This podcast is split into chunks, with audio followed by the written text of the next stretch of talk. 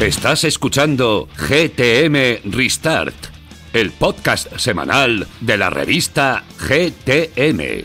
Descúbrenos en GamesTribium.com y apóyanos con tu suscripción.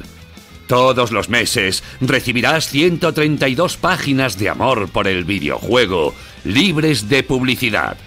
Este programa es posible gracias a vuestro apoyo. ¿A qué estás esperando? Suscríbete, chico.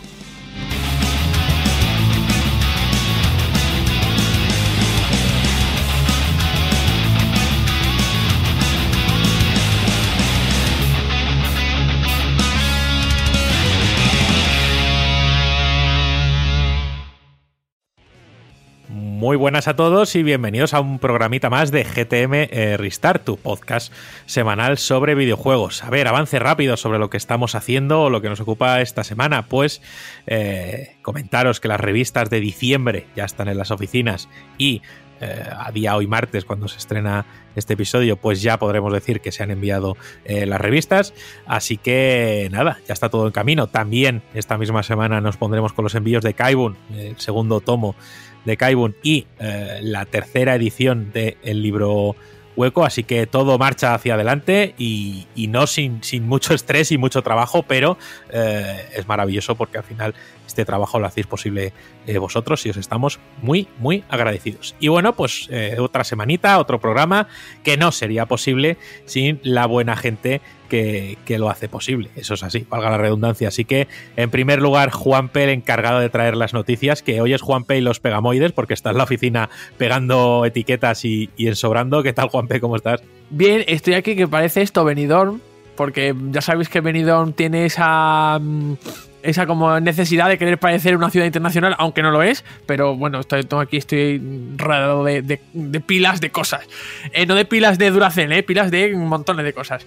Y yo voy a saludar a todo el mundo, pero me vas a permitir, Ramiro, porque voy a saludar a una persona, a otra persona más, que es una persona que nos escucha, que escucha el podcast, pero que lo escucha un poco por obligación, ¿vale? Es una amiga mía que el que escucha el podcast es su chico. Van en el coche y ella sabe quién es, ahora ya cuando he dicho todo esto ya sabe quién es, y van de viaje y en el coche pues su chico se pone el GTM Restart y ella nos escucha. ¿Y qué pasa? Que cuando nos escucha pues me graba un fragmento de mi intervención, porque me conoce a mí, me lo manda y me dice que si yo veo normal que ella tenga que estar pasando por eso de tener que estar escuchando todo el rato en el coche. Y yo le digo que quien le haga eso no la quiere tanto, así que yo le mando un saludo desde aquí porque aunque sea por obligación, ella nos escucha. Así que nada, hola a todos y me sumo a las gracias a todas las personas que nos escuchan todas las semanas. A todas esas víctimas colaterales de nuestra gilipollez. Sí, porque ella es una víctima. Sí, de hecho yo también tengo una conocida que su novio nos escucha todas las semanas y dice ella que me oye más que nunca, y eso que ahora vive lejos y eso es así. Así que bueno, también tenemos aquí a la gran, hoy sin apodos, hoy sin cachondeito, hoy sin nada, la gran Raquel Cervantes, que hay que felicitarla desde aquí por su participación y al final forma parte del equipo que hizo posible esa gala de los Juegos del Año de 3D Juegos y que también ha vuelto a cenar en avión de cubrir la Game Lab también con 3D Juegos. ¿Qué tal, Raquel? ¿Cómo lo llevas? ¿Cuántas cositas en tan poco tiempo, no? Jope, que voy a parecer alguien importante y todo y no lo soy. Pues la verdad que muy bien. Estuve con John Romero, con uno de los creadores de Doom. Eso os lo cuento en otro podcast, la verdad. Estuvo genial. Y nada, la gala también muy bien. Os eché menos, me hubiera gustado que estuvierais por ahí. Yo lo dejo caer. Y nada, pues perfecto. La verdad es que yo lo que quería decir, lo que pasa es que con esta presentación tan bonita me he descentrado, es que yo discrepo con lo de Benidorm. Porque yo pensaba que Benidorm era ciudad de viejos. Tú discrepas todo lo que tú quieras, Raquel, pero tú te pensabas que hoy era miércoles en vez de jueves, ¿vale? Que te vienes aquí arriba a decir cosas, pero vamos a decir todo. Que esté viendo la serie de Netflix no quiere decir que me haya equivocado de día, ¿vale? No. Que yo pensaba que Benidorm era ciudad de viejos, ahora en serio. Y este verano pasé por delante por primera vez y yo me quedé como muy flipada con los edificios. Estos, era como una ciudad futurista, muy, muy raro todo. Dije, ¿pero qué está pasando? Si esto no es ciudad del inserso, bueno, no sé, quedé ahí impactada, las cosas como son. Y nada, chicos, pues yo muy contenta de estar otra semana más y llevo todo el día diciendo hoy toca grabar, pero me he liado a ver Netflix y se me ha pasado. Bueno, no pasa nada, un momentito de asueto entre tanto curro y nada, de hecho Benidorm va a ser parte de un DLC de Cyberpunk 2077 por esa descripción que nos ha dado Raquel. El que también... Oye, Rami, dime. Antes de seguir, que estamos hablando de premios y de Benidorm y tal, ¿qué os parecen los premios GTM en Benidorm?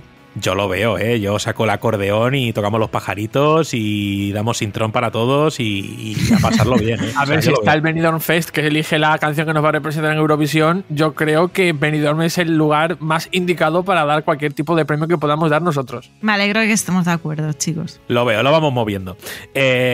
Oleada de trabajo que también ha golpeado de frente a nuestro querido Dan, que al final los meses de tanto lanzamiento y de tantas noticias, pues ha gente que se dedica a generar contenido y estar ahí día tras día a traeros lo mejor, pues a fin de cuentas son épocas de mucho trabajo, pero aquí está y no falla el tío. O sea, yo creo que se ha hecho una apuesta con él mismo o algo y no falla. Dan, ¿qué tal, tío? ¿Cómo estás? Una apuesta con el diablo me he hecho, porque otra cosa, madre mía. Pues sí, pues efectivamente muy estresado, pero a ver, es normal, son estos meses, es así. También es verdad que estos meses pues también son positivos para el bolsillo y al final es un poco como la paga extra de los youtubers, pero aquí la trampa está en que Universal, luego lo contaré si acaso, nos ha fastidiado un poquito con el tema de la monetización en YouTube, porque no sé si habéis enterado, pero a todos los que estábamos haciendo streaming en YouTube del tráiler, de la reacción del Nintendo Direct de la película de Super Mario, nos metió un aviso, y ese aviso perjudica. Entonces es como si esa monetización extra que hubiésemos tenido en Navidades y que todos los años se tiene, porque se monetiza más, porque las marcas invierten más en la publicidad en todos los lados, no solo en YouTube, pues desaparece por ese avisito que perjudica directamente. Entonces es estresado, pero sin paguita extra, así que un poquito jodido, pero bien. De todas formas, yo aquí no faltaré nunca, a no ser que me esté pasando algo grave, ya te lo digo, porque a mí me encantan estas charlitas de los jueves. Y te han pasado cosas graves y de hecho la gente lo ha podido comprobar, que has venido con la voz reventada y aún así has venido, o sea, es que eres infalible. Joder, pues desconocía este problema con el tráiler de la película de Super Mario, que de hecho hablaremos hoy en el programa, y siempre hay cachondeo con un streaming de Nintendo y demás, y miedo respecto a la gente que los hace, porque no sabes si te van a meter un strike, porque no sabes qué va a pasar, porque Nintendo suele ser muy celosa de lo que la gente reproduce en sus canales, pero quiere que todo el mundo vea su tráiler. Es algo un poco extraño, pero bueno. Y para terminar, y tengo que decir que esto se ha cortado y me he vuelto a olvidar del buen Javier Bello, cosa que lamento profundamente, y la gente de Discord, pues como siempre hace el cabrón de Bello, que le quiero pero también es muy cabrón, pues pondrá las tomas falsas como hace cada semana. Javi Bello, que me he olvidado de ti otra vez y sabes que no es aposta ni mucho menos. ¿Qué tal, tío? ¿Cómo estás? Hola, ¿qué tal? Nada, sé que tienes mucho cacao en la cabeza, mucho estrés, pero es que es muy gracioso eso, como dices, lo comentábamos antes de empezar a grabar, de que hoy no te olvidabas de mí, justo ha sido llegar a la parte final de la presentación y te ha dado un lapsus, entonces ha sido muy gracioso, pero bueno, nada, aquí estoy una semanita más, decir pues eso, que los problemas que tiene Dan con YouTube no me los quiero ni imaginar, porque yo cada vez que quiero meter aquí cualquier trailer de Nintendo para complementar, inmediatamente me dan 50 avisos, o sea, que al final siempre me los tengo que subir en mi canal privado primero para ver si me salta copyright para poder meterlo. Es un coñazo, no sé cómo lo haces, Dan, esto es jodido trabajar con Nintendo, pero bueno, sus productos son maravillosos, así que veremos qué comentamos luego al respecto. Un saludito y vamos allá. Es que, joder, me da para idea, porque siendo Dan una persona que hace contenido, muy enfocado a Nintendo, al final es uno de sus las compañías que hace juegos que más le gustan, ¿no? Obviamente juega de todo y demás, pero creo que Nintendo, y igual me estoy aventurando a decir esto, es una de las principales marcas que se tratan en tu canal, Dan, y, joder, debe de ser complicadillo para todo este tema, ¿no? Y perdón que me halague en la introducción, pero es que me ha dado por ahí. Pues tampoco te creas, ¿eh? O sea, fuera coñas, Nintendo no da casi ningún problema de copyright, prácticamente ninguno. Sí que es cierto que hace años sí, o sea, en la época de Wii U incluso tenían una especie de pseudo partner de YouTube en el que tenías que estar suscrito o alguna movida de estas. Yo nunca lo hice porque me importaba una mierda, pero en aquella época sí que tenían restricciones de contenido, pero hace ya mucho tiempo que puedes subir cualquier juego y contenido de Nintendo, los Nintendo Directs, retransmitirlos, y no hay ningún problema. Si acaso en un Nintendo Direct te salta un copyright es porque han puesto alguna canción licenciada o con Just Dance o algo de esto, ¿sabes? Pero no. En este caso no ha sido Nintendo, ha sido Universal, que son muy majos, pero no. Nintendo hace ya tiempo que no da problemas con esto, por suerte, porque madre mía, si no sí que es verdad que sería un dolor de cabeza que te cagas. Y bueno, no me demoro más en esta introducción que nos está quedando muy larga y vamos a ver la escaletita que tenemos preparada para hoy. Y es que en la actualidad hablaremos de Sonic Frontiers, que desvela su futuro contenido en una hoja de ruta, contenido que será gratuito. Todd Howard, por otro lado, ha concedido una entrevista y da nuevos detalles sobre el lanzamiento de Starfield. También ha hablado tangencialmente de The Elder Scrolls y de ese juego de Indiana Jones que están haciendo, que yo le tengo unas ganas locas. Hablaremos también de Pokémon Escarlata y Púrpura, de la actualización y de nuevo algo que cuesta ver en las expresiones públicas de Nintendo disculpándose por parte del rendimiento del juego. Y por último hablaremos de ese pedazo de tráiler y toda la información que hemos podido extraer de la película de Super Mario Bros, que creo que por unanimidad aquí todos estaremos flipando. Después de un buen melocotonazo como acostumbramos a tener cada semana, vendrá nuestro querido compañero Alejandro Redondo, que se ha dejado pelo pincho y se ha teñido de rubio porque está jugando a Crisis Core Final Fantasy VII Reunion y nos contará todo lo que le está pareciendo al buen Alejandro. Después os hablaremos de a qué estamos jugando y nos despediremos como hacemos cada semana. Así que si os parece, vamos a darle mecha a este programa y, como diría el buen Borja Ruete, empezamos.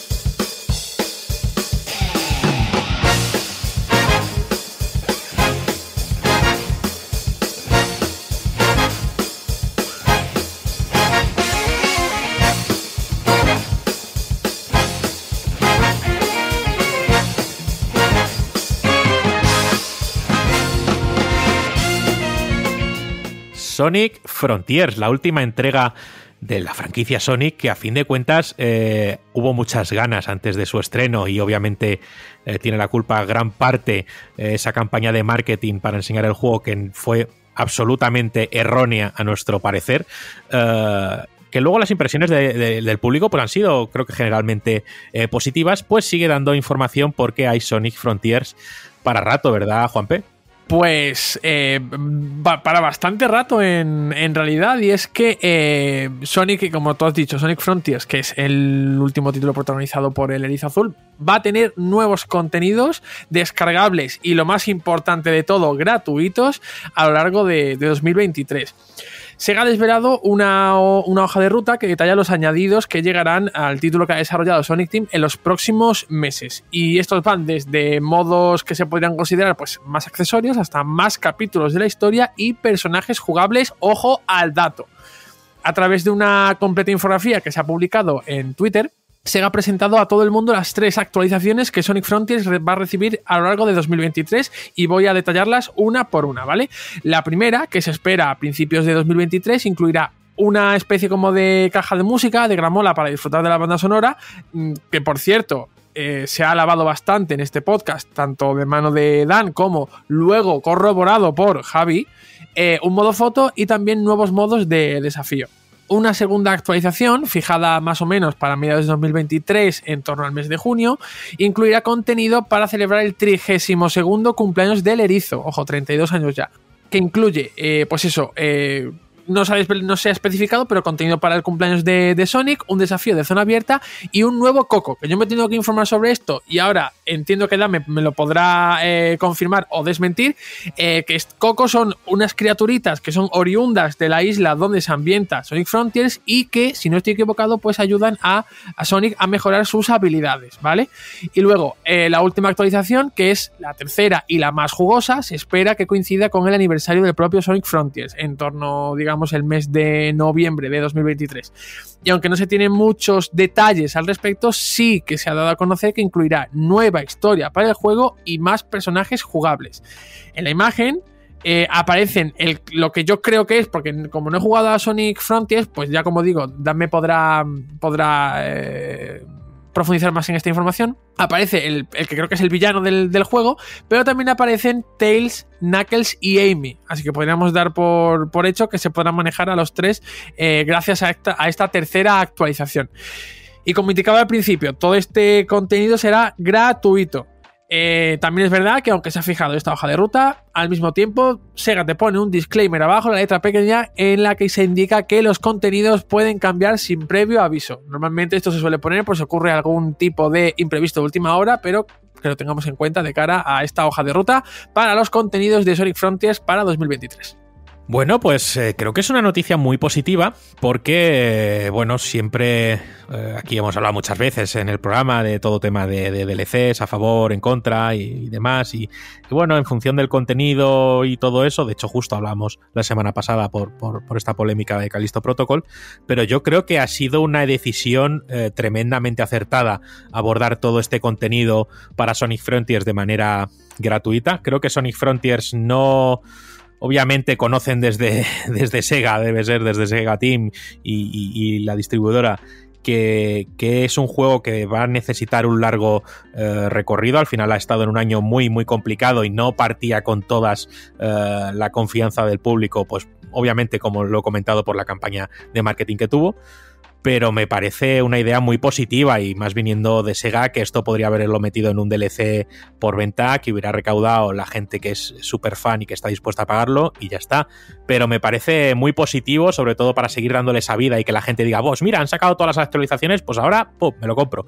Así que creo que el tiempo dirá que Sonic Frontiers ha sido un gran juego. Yo todavía no he podido jugarlo, pero tengo que decir que tengo muchas ganas después de haber escuchado aquí a Dan, después de escuchar a Juan, que aunque no esté esta semana y sigue de vacaciones y dentro de nada estará con nosotros, pues dijo que lo estuvo jugando y que le gustó. Entonces me da mucha alegría toda esta información y espero que Sonic Frontiers tenga el éxito pues que al menos se merece, ¿no? Y que al final todos aquí nos mofamos de Sonic y es como que muy fácil meterse con él y porque nos ha dado auténticas patrañas, pero joder, creo que aquí lo están haciendo de momento todo bien. Dan, ¿tú qué dices? Pues notición, la verdad. Me alegré muchísimo porque creo que Sonic Frontiers ha sido un juego muy importante para la franquicia, más que nada porque creo que es un punto de inflexión, pues así como lo dije, ¿no?, en el retroanálisis que le dedicamos hace unas semanas de Sonic 2006, que fue un punto de inflexión para mal, creo que Frontiers es el punto de inflexión para bien. Rescata muchas cosas de la franquicia que los fans echábamos de menos, cosas que eran necesarias, un guión más trabajado, volver a traer a los personajes tal y como eran, en vez de simplemente monigotes que hacen bromas y jaja, qué risa. Y claro, también creo que a nivel jugable el concepto de Sonic Frontiers es el camino que va a continuar la franquicia y es acertado, además. Obviamente hay cosas que pulir, hay cosas que mejorar y bla, bla, bla, bla, bla, bla, pero sí, y claro, digo esto porque la recepción de la prensa, sabéis que no ha sido la mejor del mundo, o sea, no ha sido mala, pero tampoco es que haya sido brillante ni muy buena, ¿no? Y claro, me preocupaba que quizá esa recepción por parte de la prensa hubiese sido interpretada por Sega como que todo está mal y que otra vez vamos a tener que buscar otra fórmula y esto no servía, porque precisamente la recepción que ha tenido el público ha sido mucho mejor que la de la prensa y a los fans les ha gustado mucho y han sabido identificar pues todas esas cosas buenas que tiene el juego. Entonces, ver esto significa que no se han preocupado tanto de la prensa, que en un primer momento sí que era preocupación de Sega el sacar buenas notas en Metacritic y todos estos rollos, sino que han escuchado a los fans, ¿no? Y joder, yo algo que sí que le pedía a Sonic de cara al futuro era precisamente una de las cosas que está aquí dentro de este DLC, que es que tenga otros personajes jugables, ya que en la franquicia principal llevamos sin jugar con otro personaje que no sea Sonic, si acaso Shadow Enforcers, pero ni lo cuento, muchísimos años, ¿no? O el Sonic clásico, que tampoco lo cuento. Entonces, joder, ya iba siendo hora, y encima con nueva fórmula jugable, mundo abierto y demás, tengo mucha curiosidad por ver cómo implementan las mecánicas de Tails, Amy y Knuckles, sobre todo Amy, fíjate, porque lleva muchos años sin poder ser jugable, y eso, joder, me alegra un montón.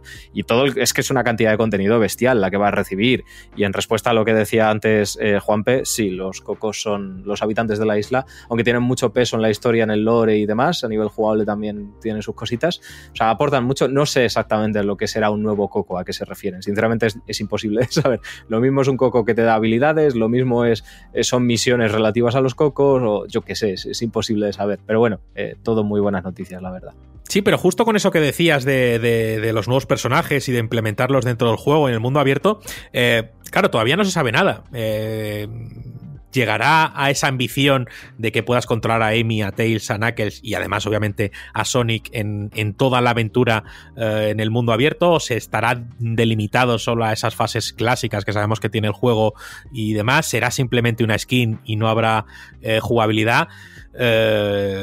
Son preguntas, ¿no? Porque si es así de ambicioso este contenido, joder, es de aplaudir y muy fuerte, pero yo no sé si siendo gratuito y demás vayan a tirar por ahí, ¿eh? Pero oye, sería ya la sorpresa y decir, bien, Sega, bien, ¿sabes? Sonic, bien. O sea, algo que a lo mejor no estamos acostumbrados a decir, pero creo que es una buena senda a seguir, ¿no, Juanpe?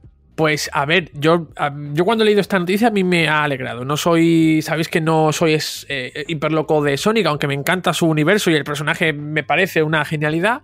El hecho de que Sega esté apoyando Sonic Frontiers, pues me parece maravilloso. Lo que sí me ha llamado mucho la atención es que cuando he ido a la fuente a consultar la información para elaborar la noticia de cara a poder compartirla con las personas que nos estáis escuchando, que nos escuchan vosotros, el equipo, y las personas que nos escuchan, pues en el tweet me he encontrado con personas que se estaban quejando porque decían que era contenido que se ha recortado del juego original, ¿vale? Yo sé que es un debate muy, muy viejo ya, más viejo que el hilo negro, como muchos otros de esta industria, pero sí que me llama la atención porque yo no sé ya si se dice, si es un mantra que se repite por sistema cuando se anuncia un DLC tan, entre comillas, pegado a la fecha de lanzamiento de un juego, de la salida de un juego, o es que realmente se ha notado, porque yo esto no lo he leído ni siquiera en nuestra crítica de Sonic Frontiers, firmada por Ramón Méndez, ni cuando Dan nos habló del juego aquí en el podcast. Es decir, no me he encontrado todavía ninguna referencia a que el juego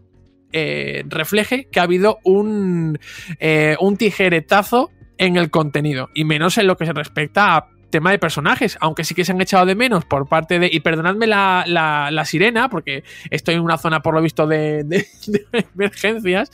Lo que decía, perdón, que en el tema de personajes jugables sí que ha habido jugadores, fans de los personajes de Sonic que los han echado de menos, pero no como algo que parezca que no, que debía estar en el juego desde el principio y se ha cortado para un DLC. Yo sobre todo se lo pregunto a Dan porque es el que creo que ha jugado a Sonic Frontiers, pero si alguno más ha jugado, pues si me podéis decir realmente si habéis notado que en el juego haya algún tipo de indicación, de indicativo, de señal que parezca que dé a entender que el juego se ha cortado de alguna manera. Me cuelo aquí un segundito antes de Dan. Yo pienso que es una frase manida, como la de si le das buena nota a un juego, maletines y demás, que sabemos que hay casos en los que a lo mejor sí que puede tener significado, pero contenido que se va a publicar no se sabe cuándo, en 2023, seguramente a final de año, lo recortas para sacarlo un año después, no sé, no me parece, yo creo que no, en este caso ni mucho menos, y es más la situación en la que llegan hoy los juegos, y de esto tenemos culpa a todos, que llegan muy justos a terminar los desarrollos, he hablado del 90%, no hablo en general, que te tengan que añadir el modo foto en una actualización, ellos lo ven de dos maneras positivas, es decir, así mantienes a la gente enganchada al juego o le das razones a un jugador o jugadora para entrar y comprarse y decir, ¡guau! El juego ya tiene todas estas cosas que a mí me gustan. Y son muchas veces características que, no sé, un modo foto, ¿por qué no viene de lanzamiento? Y últimamente se está teniendo esta moda de añadirse a posteriori, pero yo creo que es por dar un poquito también. Los juegos hoy en día salen y a la semana raro es el juego que nos ha olvidado y ya estamos a otra cosa. Entonces creo que es por darle un poquito de continuación, ¿no? Y de casito. No sé, Dan, ¿cómo lo ves? No, totalmente. O sea, es una desgracia, ¿eh? Yo lo veo día a día ahí en YouTube, que como te saltes el fin de semana respectivo al lanzamiento del juego es como si ya no existiese. O sea, ya a nadie le interesa, a nadie le importa, se ha olvidado. Son pocos juegos los que sobreviven a esa primera semana realmente. O sea, juegos que ya, pues Pokémon, pues sí, pues lo hemos visto con Elden Ring, sí, pues con God of War, pues también, pero estamos hablando de lanzamientos joder, muy importantes. Hablamos de un Soul Hackers, como no hables de Soul Hackers 2 el fin de semana de su lanzamiento o el mismo día de lanzamiento, a nadie le importa, ¿sabes? Es porque vivimos también en un ritmo que no es normal. La industria del videojuego ahora mismo, o sea, esto tiene que petar en algún momento porque no es normal la cantidad de juegos que salen, que también lo entiendo, ¿sabes? Que no puedes estar a todo. Pero, joder, en este caso, en el caso de Sonic Frontiers, refiriéndome ahora ya al tema de contenido recortado, a mí me parece una afirmación cuanto menos estúpida, y perdona el término, pero es que es lo que me parece. De hecho, esta mañana me he encontrado con un tuit, no recuerdo ahora mismo quién era, pero es uno de los principales desarrolladores del juego, un directivo, no sé quién era, no me he quedado con el nombre, perdona, pero lo comentaba un poco en tono de burla, ¿no? Con mayúsculas, minúsculas así alternadas todo el rato, como diciendo contenido recortado, no sé qué. Pues es que es normal, es que, vamos a ver, está claro que todo este contenido no tiene nada que ver con el juego, todo van a ser cosas extra que van a añadir, y efectivamente el Sonic Frontiers no se siente como un juego que le falte contenido, que haya partes recortadas, ni mucho menos. O sea, es un juego que tiene todo lo que tiene que tener, es consistente, es sólido, y dentro de su historia y su narrativa todo tiene un sentido y está ahí por lo que está. Entonces, todo esto que va a llegar, obviamente, joder, contenido es la manía, yo estoy contigo, es el mantra, como decía Juanpe, voy a repetirlo porque sí, porque soy mazo crítico. Hay gente que se piensa que ser crítico y objetivo significa decir lo malo solo y ser estúpido, y lo siento, pero en este caso no, es absurdo afirmar algo así. Pues fíjate, ya que estamos, parece esto el podcast de Twitter, pero pillo otro tuit por ahí, es una cuenta que suele sacar información y demás, ahora mismo no la digo porque no recuerdo el nombre, ¿vale? Pero tiene la imagen el link de Breath of the Wild y tal, ya si me acuerdo os lo contaré. Y bueno, daba esta noticia y tal, y joder, decía una frase que a mí me ha parecido curiosa, y salvando mucho las distancias y las comparaciones, y obviamente yo no estoy aquí para sembrar guerras ni mucho menos, ¿vale? Pero joder, dice que me hubiera gustado que Mario Odyssey hubiera tenido algo así. Es decir, ¿os imagináis una hoja de ruta como esta dentro de un Mario Odyssey, donde te van a dar nuevos personajes jugables, te van a dar nueva historia, te van a dar nuevos desafíos, te van a dar, yo qué sé, te añaden 50 lunas? O sea, ¿os imagináis que Nintendo hubiera tenido una hoja de ruta así para Mario Odyssey? Hubiera sido recibida, quiero suponer, entre aplausos, ¿no? Dan, ¿tú cómo lo ves? Contenido recortado. Pues a ver, sí que tuvo alguna cosilla como lo de los globos con Luigi y demás, que fue anecdótico, pero bueno, le dio un poco de vidilla, como decías antes, ¿no? Para mantener el juego ahí un poco en la visibilidad de la peña, pero hubiese sido genial, obviamente, con Mario Odyssey, que ojo, Nintendo lo ha hecho con otros juegos y es de agradecer, pero claro, vamos a comparar a Mario con Sonic en este caso, efectivamente, ojalá Mario hubiese tenido una hoja de ruta así, es que no sé, ojalá. Claro, porque hablamos de añadir algo que ya es bueno, y añadir algo pues siempre es bien. Pero bueno, si queréis vamos a saltar de aquí y vamos a ir con el buen Todd Howard, que ha dado una entrevista. Vamos a dar información sobre lo que ha comentado sobre Starfield, sobre su lanzamiento, sobre su exclusividad. Juanpe, ¿qué ha dicho esta vez Todd Howard, el nazareno? ¿Te acuerdas de esa anécdota? El nazareno, ahora mismo no caigo, ¿eh? Me has pillado, me he cambiado. De verdad, man. Sí, esto es hace tiempo en GTM, cuando pudieron ir Alejandro Castillo y Borja Ruete a este evento, creo que era Fan and Serious, no me acuerdo, un evento de videojuegos. No, creo que era o una Game Lab o un Fan and Serious, sí. Sí, algo de eso, y pudieron entrevistar a Todd Howard y maquetamos el texto, y estaba dentro, o sea, se usó la plantilla de una entrevista con Blasphemous, ¿no? Y se hablaba ahí de que le encantaba ir de pequeño con su sombrero de nazareno y tal, y estaba ahí puesta la foto de Todd Howard y era como Todd Howard el nazareno, pero bueno, una gilipollez. Por favor, pon seriedad aquí, Juanpe. Oye, al final podría ser un personaje perfectamente del próximo The Elder Scrolls, que está en desarrollo, por cierto, ¿vale? Y él sabe más o menos cuándo va a salir. Pero ahora hablaremos de eso.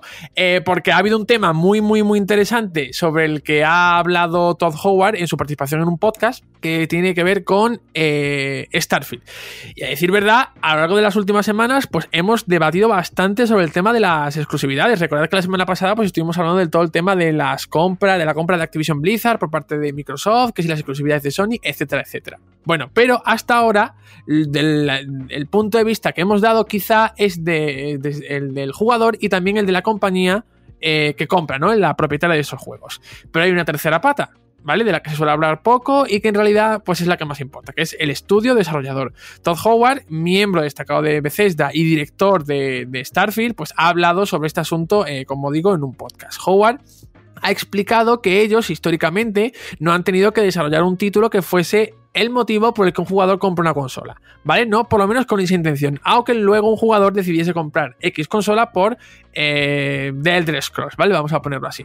Reconoce que han tenido éxito con sus lanzamientos, pero nunca han tenido esa presión añadida de vender consolas durante un tiempo determinado. El creativo indica que sienten una gran responsabilidad y que están trabajando para estar a la altura, porque al final estamos hablando de Starfield, que es uno de los grandes exclusivos que tiene Microsoft de aquí a corto, medio plazo, más corto ya que medio.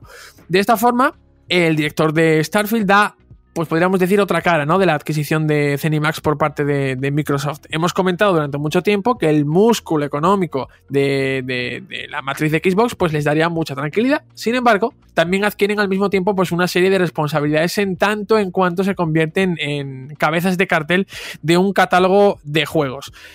A ver, todos sabemos que aunque títulos como Marvel's Spider-Man, God of War Ragnarok, Super Mario Odyssey o Breath of the Wild, por mencionar algunos títulos de las otras dos grandes competidoras, dispongan casi de un cheque en blanco para su desarrollo, también se espera de ellos ser el motivo por el que un usuario decida dar el salto a comprar una máquina, porque creo que no es la primera vez que de alguna de nuestras bocas ha salido que ese juego es capaz, es tal juego, X juego, es capaz de venderte una consola, así que creo que podemos llegar a entender las palabras de Todd Howard. Como parte de su participación en este podcast, Howard ha vuelto a abordar el tema del retraso de Starfield, que estaba programado inicialmente para este mes de noviembre de 2022, si no recuerdo yo mal.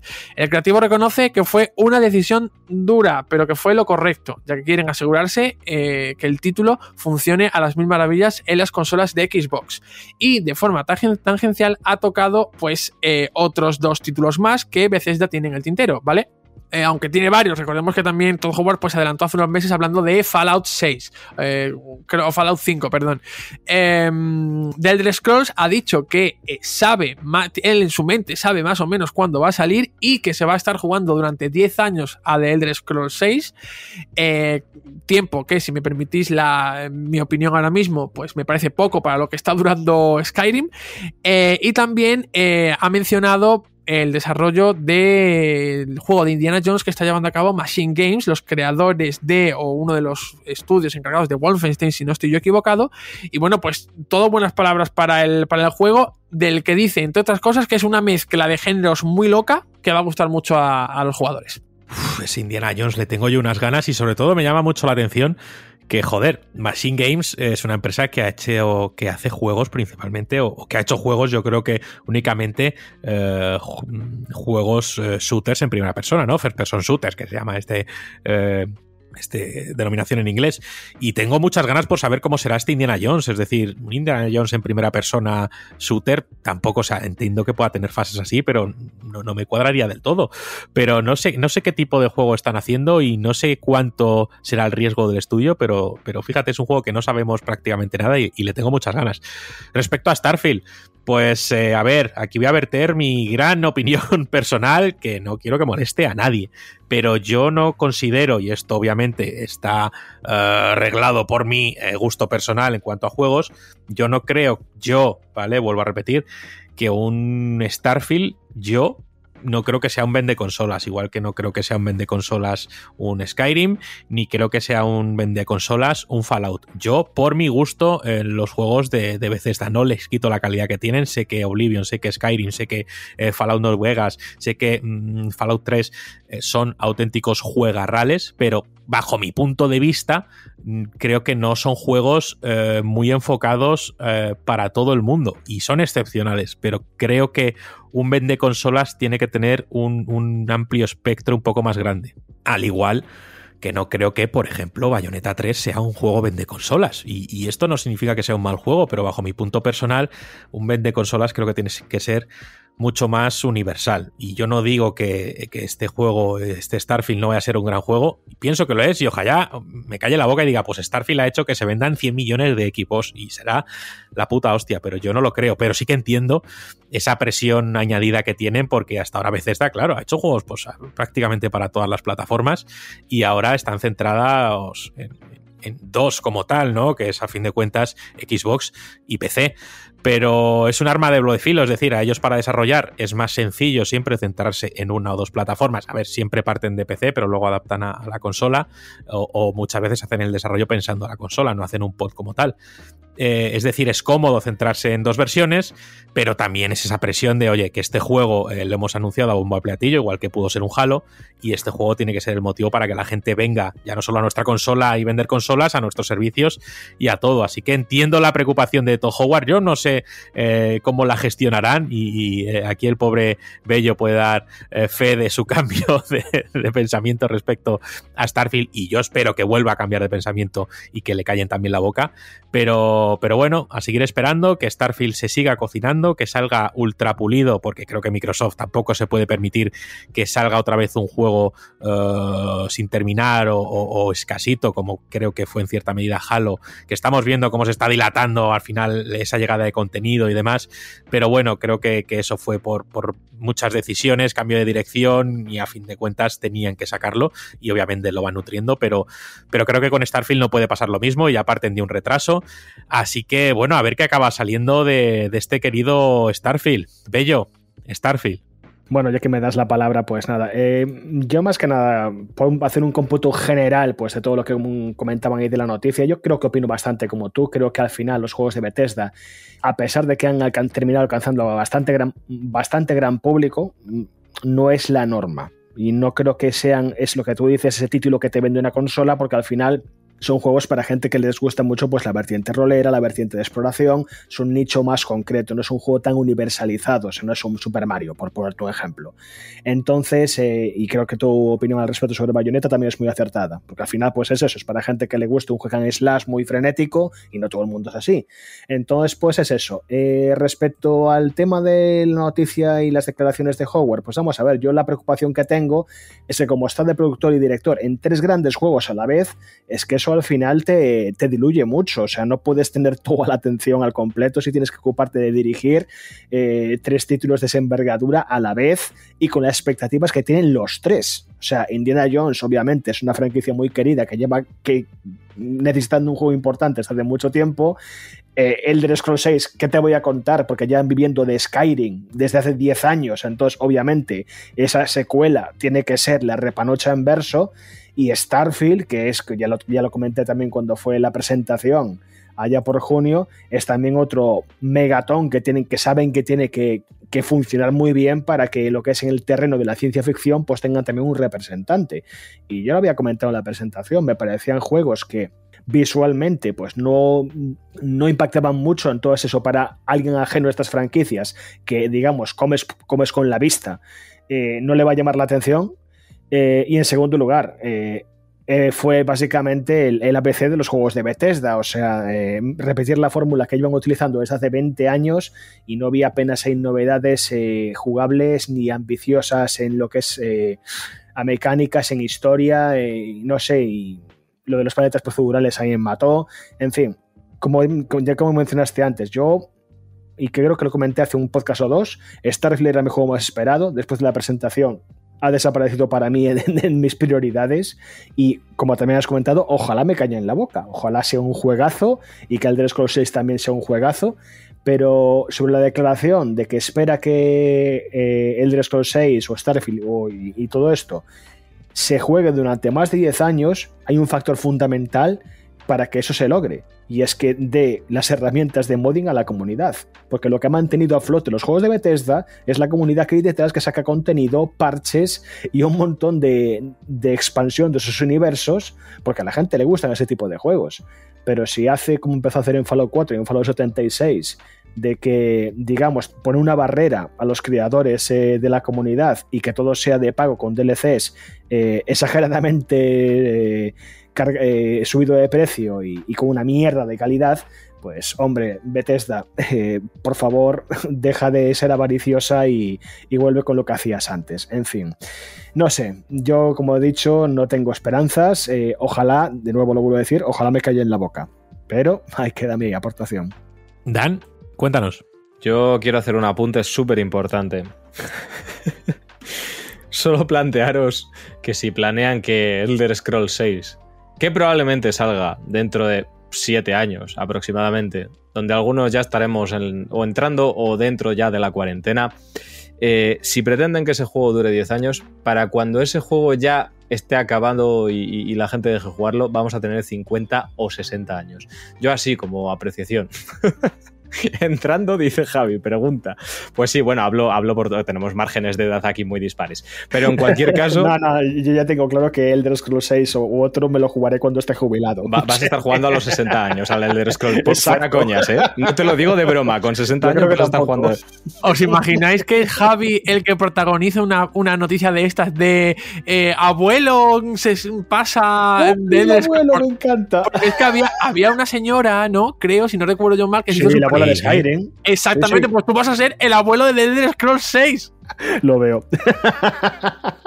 Galician Old Man beats Starfield, Elder Scrolls, perdón. Bueno, es que claro, puede ser muy bueno eso, ¿eh, Juanpe? Buenísimo. A ver, yo es que estaba... No, a ver, yo entiendo muchísimo las palabras de Todd Howard porque, a ver... Casi de manera inconsciente, lo hemos comentado muchas veces a lo largo de estos últimos años, sobre todo cuando se ha empezado a incidir más en el tema de las exclusividades a raíz de la compra o la adquisición de nuevos estudios y de talento por parte de las diferentes compañías. Creo que cae por su propio peso que cuando una empresa pone todos sus recursos o una gran cantidad de recursos para que tú desarrolles un juego, y más siendo, tanto si eres third party como second party, porque al final los recursos son de la compañía que pone el dinero, ¿no? Hay unas enormes expectativas en ese tipo de juegos, ya no solo a nivel de público, sino también a nivel interno. Es decir, si cuando Insomniac todavía no era parte de Sony, Sony le dio, vamos a hablar en plata, en un... Valga la contrariedad, el oro y el moro para que hiciesen Marvel's Spider-Man, tenían que tener 1000 ojos puestos. En plan, esto nos han dado muchísimo dinero y obviamente van a querer que su dinero dé rentabilidad. Por lo tanto, ya no solo para el jugador que ponga su ojo en decir, oye, este juego tengo mucha expectativa, y eso lo miran, obviamente, pero a nivel interno el de decir, nos están pidiendo un juego que va a salir solo en su plataforma, lo están pagando ellos, por lo tanto, van a tener 1000 ojos sobre nosotros puestos. Creo que es la sensación que tienen que tener en Bethesda, el equipo de Todd Howard, máxime, cuando, si yo no estoy equivocado, y corregidme porfi si estoy metiendo la pata, Starfield era un juego de Bethesda que ahora se ha encontrado Microsoft como parte del paquete de Zenimax cuando la compra.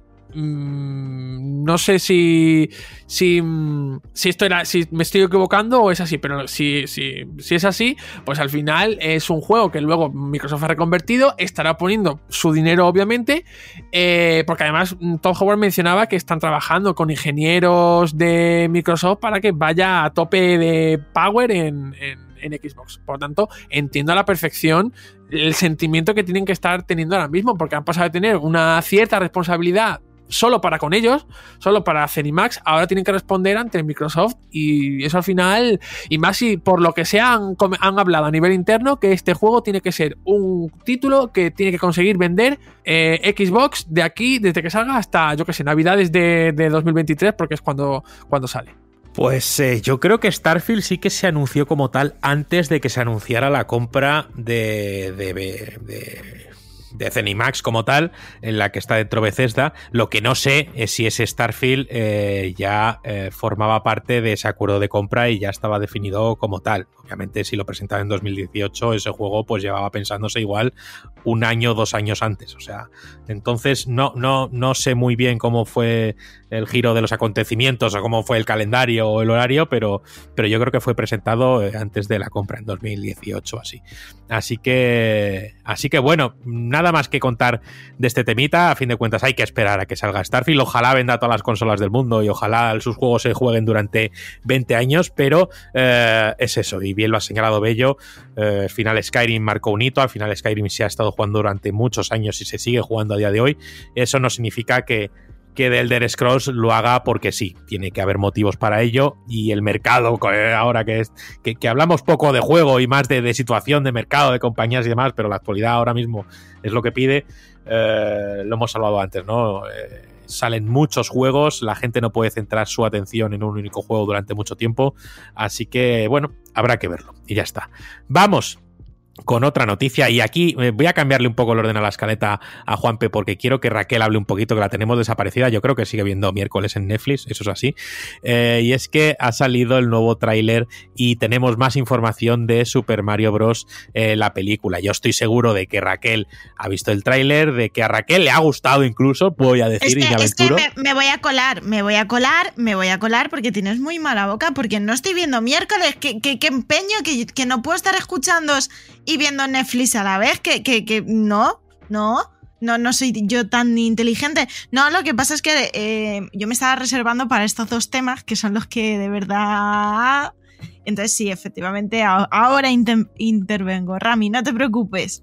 Juanpe Bello, Dan, Raquel, el nuevo tráiler de la película de Super Mario Bros, que creo que... ha encantado a todo el mundo, y eso es así. Juanpe, cuéntanos. Pues sí, porque además Nintendo se lo está tomando muy en serio. Se está tomando muy en serio la producción de la película de Super Mario, porque está metida de lleno, tanto que está dedicando Nintendo's Direct, ya digo plural porque van dos, para compartir cualquier tipo de novedad sobre la película. Sí que es verdad que han pasado muy poquito tiempo desde el primer tráiler hasta el segundo, pero vamos, fijaos si se lo están tomando en serio, que es el mismísimo Shigeru Miyamoto el que se encarga de presentar esos Nintendo Direct.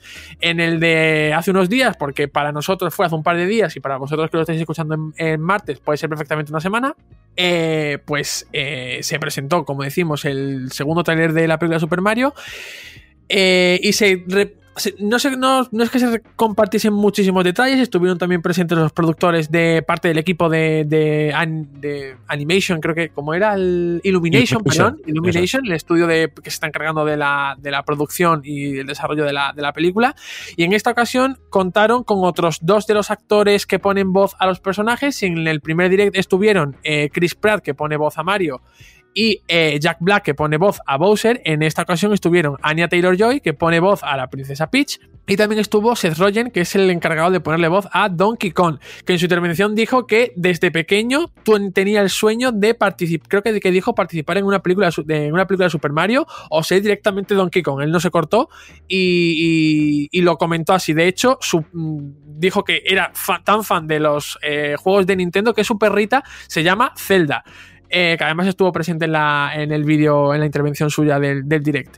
Como detalle, antes ya de pasar a dar, en este caso, mi opinión, Shigeru Miyamoto comentó que por primera vez en muchísimo tiempo habían modificado el diseño de Donkey Kong, ¿vale? Esto lo comentó el propio Shigeru Miyamoto, aunque todos los personajes han recibido cierto... diseño estilizado para encajar en la estética de la película, ¿vale? En la animación. Pero el mismísimo creador de Super Mario pues comentó que era la primera vez que se habían puesto a modificar ciertos aspectos del personaje al que originalmente se enfrentaba Mario cuando todavía era Jumpman, ¿no? Pues tenéis ahí ese detalle de cuando, si podéis, de hecho se han compartido materiales promocionales de la película, pósteres, y podéis ver que efectivamente pues Donkey Kong presenta cierto estilo, cierto aspecto más estilizado, ¿no? Quizá no parezca tan bruto como en los videojuegos. Y en lo que respecta a mi opinión personal, pues creo que es una película sobre la que tras cada tráiler hay una mayor confianza en ella y mayor expectación. Yo sé que previo al lanzamiento del primer tráiler, el público en general era reacio. Y digo era reacio porque yo nunca me planteé tener una opinión sobre la película de Super Mario, sinceramente. No tenía ni buena ni mala, no tenía ninguna. Pero sí que sé, por los directos que pude ver mientras se retransmitían los sendos de Nintendo Direct, pues vi que todos los streamers decían, pues no tenía ninguna esperanza en esta película y ahora me está gustando mogollón. Y encima creo que se han propuesto meter en un solo metraje referencias a que todos los juegos que protagonizados por Super Mario, y me atrevería a decir que con muchísima maestría, porque en el minuto y medio, 2 minutos que se publicó hace unos días, pues se pudo ver referencias no solo a Super Mario, sino incluso a Mario Kart, a Jovi, incluso algunos de las entregas de Super Mario 3D World y demás. Incluso hay usuarios que vieron referencias a yo también lo vi, Luigi's Mansion, obviamente, y a Captain Toad. Por lo tanto, creo que están haciendo una especie de universo Mario en una sola película que, con el cuidado y la atención con la que lo están haciendo, les va a salir un taquillazo que veremos cuando se estrene esa película, quién es el guapo que se va al estreno a verla. Yo me esperaré, porque hacer una cola, porque seguro que me encuentro una cola, no estoy dispuesto. Nah, es que, a ver, la película pinta muy bien y yo creo que va a ser una película que ya no solo para los fans cafeteros del videojuego, sino que es una película para todo el mundo, ¿vale? Es decir, si esta película vendiera consolas, pues esto sería una película vende consolas, ¿vale? Y esto, de nuevo, es opinión personal. Sí, yo muy en la línea de Juanpi, creo que la de todo el mundo, muy satisfecho con este tráiler, y es decir, y nada, no solo referencias a esos juegos que ha dicho Juanpe, es que hay muchos, es decir, hay cosas de Mario Galaxy, hay cosas de Donkey Kong, el primer juego donde al final aparece Mario, que es enfrentándose a Donkey Kong, que le lanzaba barriles en esos escenarios, referencias a los primeros juegos de Mario y a esas plataformas que desaparecían del suelo, referencias a todos los juegos de Donkey Kong con personajes como Funky Kong y el abuelo, que no me acuerdo cómo se llama, que están ahí, ¿no? Incluso en ese coliseo y en esa pelea con Donkey Kong que sale en el tráiler, pues al final vemos Smash como tal, ¿no? Así que creo que va a ser un peliculote. Sí destacar, que y también lo destacaba Shigeru Miyamoto, en que Peach, pues bueno, tendría nuevas apariencias y una nueva personalidad en cierta manera, y creo que es muy acertado. Vemos a una Peach incluso más guerrera, vestida para la batalla con una alabarda en la mano, vemos referencias cogiendo una flor de fuego, vemos a Mario Tanuki, es decir, no sé, yo creo que es una película que va a ser la película de videojuegos del año que viene, pero vamos, sin ninguna duda, y la verdad es que pinta muy muy bien. Creo que el doblaje, lo he escuchado tanto en inglés y en castellano, es acertado. La verdad es que creo que la mayoría quedan perfectamente bien, en castellano también bien. Sí que me choca un pelín la voz de los Toad y tal, aunque bueno, escuchar esa voz estridente mucho tiempo pues igual te puede reventar los tímpanos, pero estoy muy satisfecho. Yo sí que lo de Luigi's Mansion se dice y demás, pero yo no lo veo, porque cuando se ve a Luigi como con una especie de la aspiradora, mochila y demás, al final es una caja de herramientas que lleva pues un desatascador y tal, pero yo no he visto la aspiradora, yo no he visto ese tipo de cosas, que me alegraría, y ojalá salga Luigi's Mansion o le hagan una película a Luigi, porque Juanpe aplaudirá con las orejas, porque esto es así. Así que nada, yo creo que se viene peliculón, y creo que, y lo hablaba antes con Bello fuera de micros, que cuando se coge bien la película, cuando el estudio está implicado y cuando se hace con respeto y pensando en la IP, en respetarla y no solo en vender entradas como maníacos, pues puede quedar algo así. Pero bueno, todavía la película no ha salido, y el momento final de Mario Kart, que como una especie de batalla, todos yendo hacia allá montados en karts, que es aquí donde vemos a las Funky Kong y demás, por la senda arcoiris, es ya como, bueno, venga.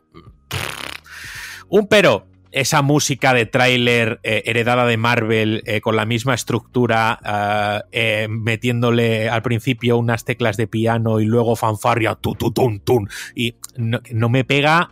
Yo entiendo que para tráiler queda muy bien, pero no me pega. Entonces, bueno, hay gente que le ha gustado mucho, pero al final es el mismo esquema de canción de tráiler que llevamos escuchando años, y a mí me cansa. Entonces, bueno, eso es por poner un pero es lo único que voy a decir. Venga, Raquel, te cedo el turno. A ver, a mí la música del tráiler, la verdad, es que me da igual. Es que es verdad que ahora se ha cogido esa forma de hacer tráilers y ya está, y no lo sacas de ahí. Pero bueno, es lo que tú dices, eso es un mini pero. A mí me ha parecido cojonudo, lo digo ya sin dar más vueltas. O sea, a mí el primer tráiler ya me pareció súper guay, súper divertido. Saltó la polémica del doblaje y pensé, joder, qué pesados que sois, tío, siempre tenéis que estar... No vosotros, sino en general la gente, ¿no? Siempre tiene que haber alguna polémica, siempre tiene que haber algo, y ¿cuántos ejemplos tiene que haber para que la gente entienda que no se puede prejuzgar las cosas? Es decir, este tráiler es la leche, a mí no me queda duda, o sea, de que la película va a ser increíble, súper divertida, es que estoy segurísima. Pero bueno, aún así me esperaré a verla para dar una opinión final, eso por supuesto, pero es que creo que ha superado mis expectativas muchísimo, pero a nivel visual, a nivel de personajes, a nivel de referencias, a nivel de entretenimiento, de diversión, o sea, tengo muchas ganas de ver la película. Luego, yo lo de la referencia de Luigi's Mansion, la verdad es que en el primer tráiler, cuando salía Luigi y salía así un poco la atmósfera un poco más de misterio terrorífica y tal, dije, joder, a Luigi le están dando el halo de Luigi's Mansion y tiene todo el sentido y me parece súper bien, súper bien. Y en este tráiler también lo he pensado, pero sinceramente tampoco creo que se queden ahí atascado como para meter a Luigi todo el rato en esa atmósfera ni nada. Creo que a lo mejor habrá alguna escenita referencial y tal, pero por lo general a mí me ha encantado. El doblaje, es que no tengo nada que decir, no sé la gente que más quiere, porque decías tú lo de las voces estridentes y tal, pues lo mismo, si Mario hubiera tenido la voz y hubiera hablado todo el rato como suele hablar, hubiera sido súper pesado. Y es que yo no le veo peros. Yo he visto cada paisaje en el trailer que he dicho, madre mía, qué locura, qué bien se ve esto, cómo se han dejado ahí el presupuesto, brutal.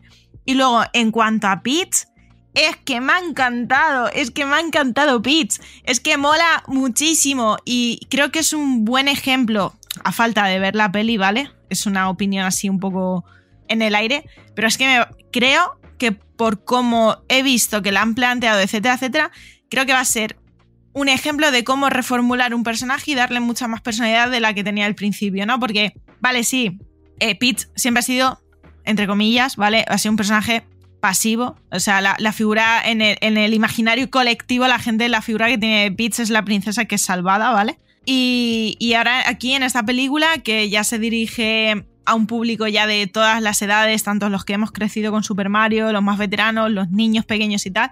Creo que es una Peach muy guay. Me ha recordado un poco el cambio a lo que pasó con Towna en el It's About Time, en el Crash Bandicoot.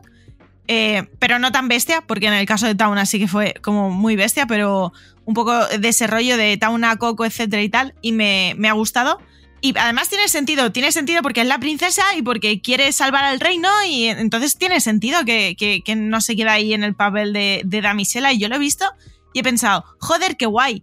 Pero mantienen la estética reconocible de Peach y eso también me gusta porque sigue siendo Peach. Yo me acuerdo cuando veía los dibujos animados de Super Mario, que era súper fan, yo me acuerdo que Peach siempre era como un personaje, pues eso, muy, muy secundario, muy por estar ahí la princesa y ya está, ¿no? Entonces, joder, a mí en todos los aspectos creo que me ha molado y va a estar genial. Y es que, ¿qué puedo decir? Si es que yo vi el tráiler y dije, creo que me voy a morir. Y hace mucho tiempo que no me pasa con un tráiler de verlo y decir, oh sí, Dios mío, el día 1 me voy. ¿Habéis visto la foto esta de quién era? Adam Sandler en el cine rodeado de niños y tal. Pues yo voy a ser esa, ¿vale? Yo voy a ser esa, todo lleno de niños y yo comiendo palomitas viendo la película. O sea que súper buenas impresiones.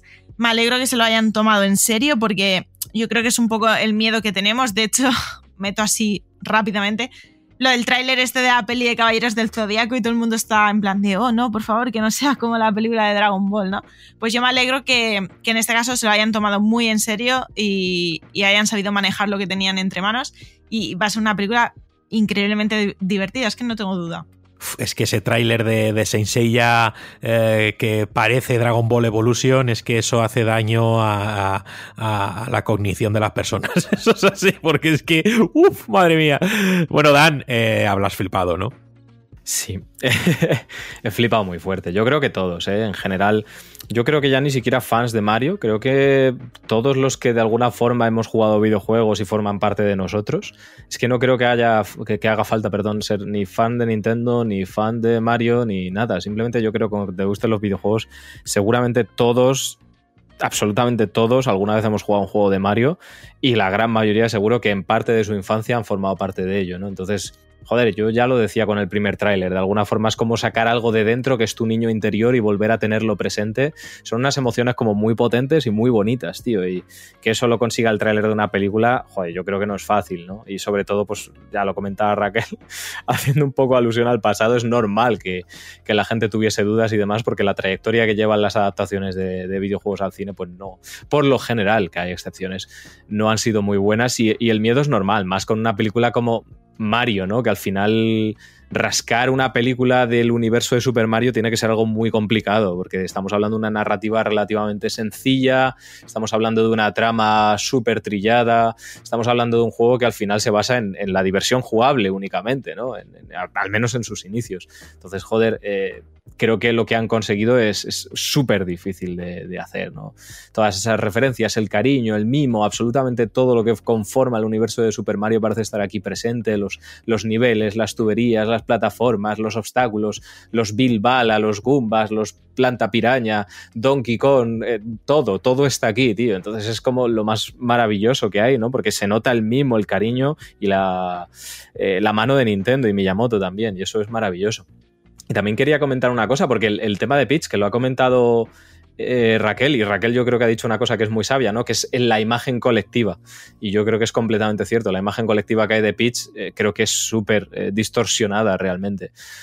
Lo digo porque veo a muchísima gente diciendo, oh, no, guau, qué guay, a Peach le han dado personalidad por una vez, oh, Peach parece que va a ser un personaje guay, oh, Peach por primera vez, y es completamente falso, tío. O sea, es verdad que Peach en sus inicios ha sido la princesa secuestrada, ok, pero joder, macho, esta gente no ha jugado ni a Paper Mario, la saga en general, pero en especial a Paper Mario La Puerta Milenaria, a Super Princess Peach, a Mario 3D World. Peach lleva muchos años siendo una más de ese ejército de guerreros que es Super Mario, ¿no? Es que incluso, joder, Super Mario Bros. 2, si es el mejor personaje de Super Mario Bros. 2, si puede planear, es mejor que los demás. En fin, me da un poco de rabia, ¿no? Porque es verdad que Peach es un personaje que ha tenido entradas súper potentes dentro del universo de Mario y como que no se le da ese reconocimiento y se lo va a llevar la peli al final, que ya yo soy el primero que pienso que Peach se va a robar la peli porque me parece de lejos el personaje que más me llama la atención, incluso más que Bowser. Me parece que va a ser un personajazo increíble porque tiene mucha fuerza y efectivamente creo que en las diferentes escenas que hemos visto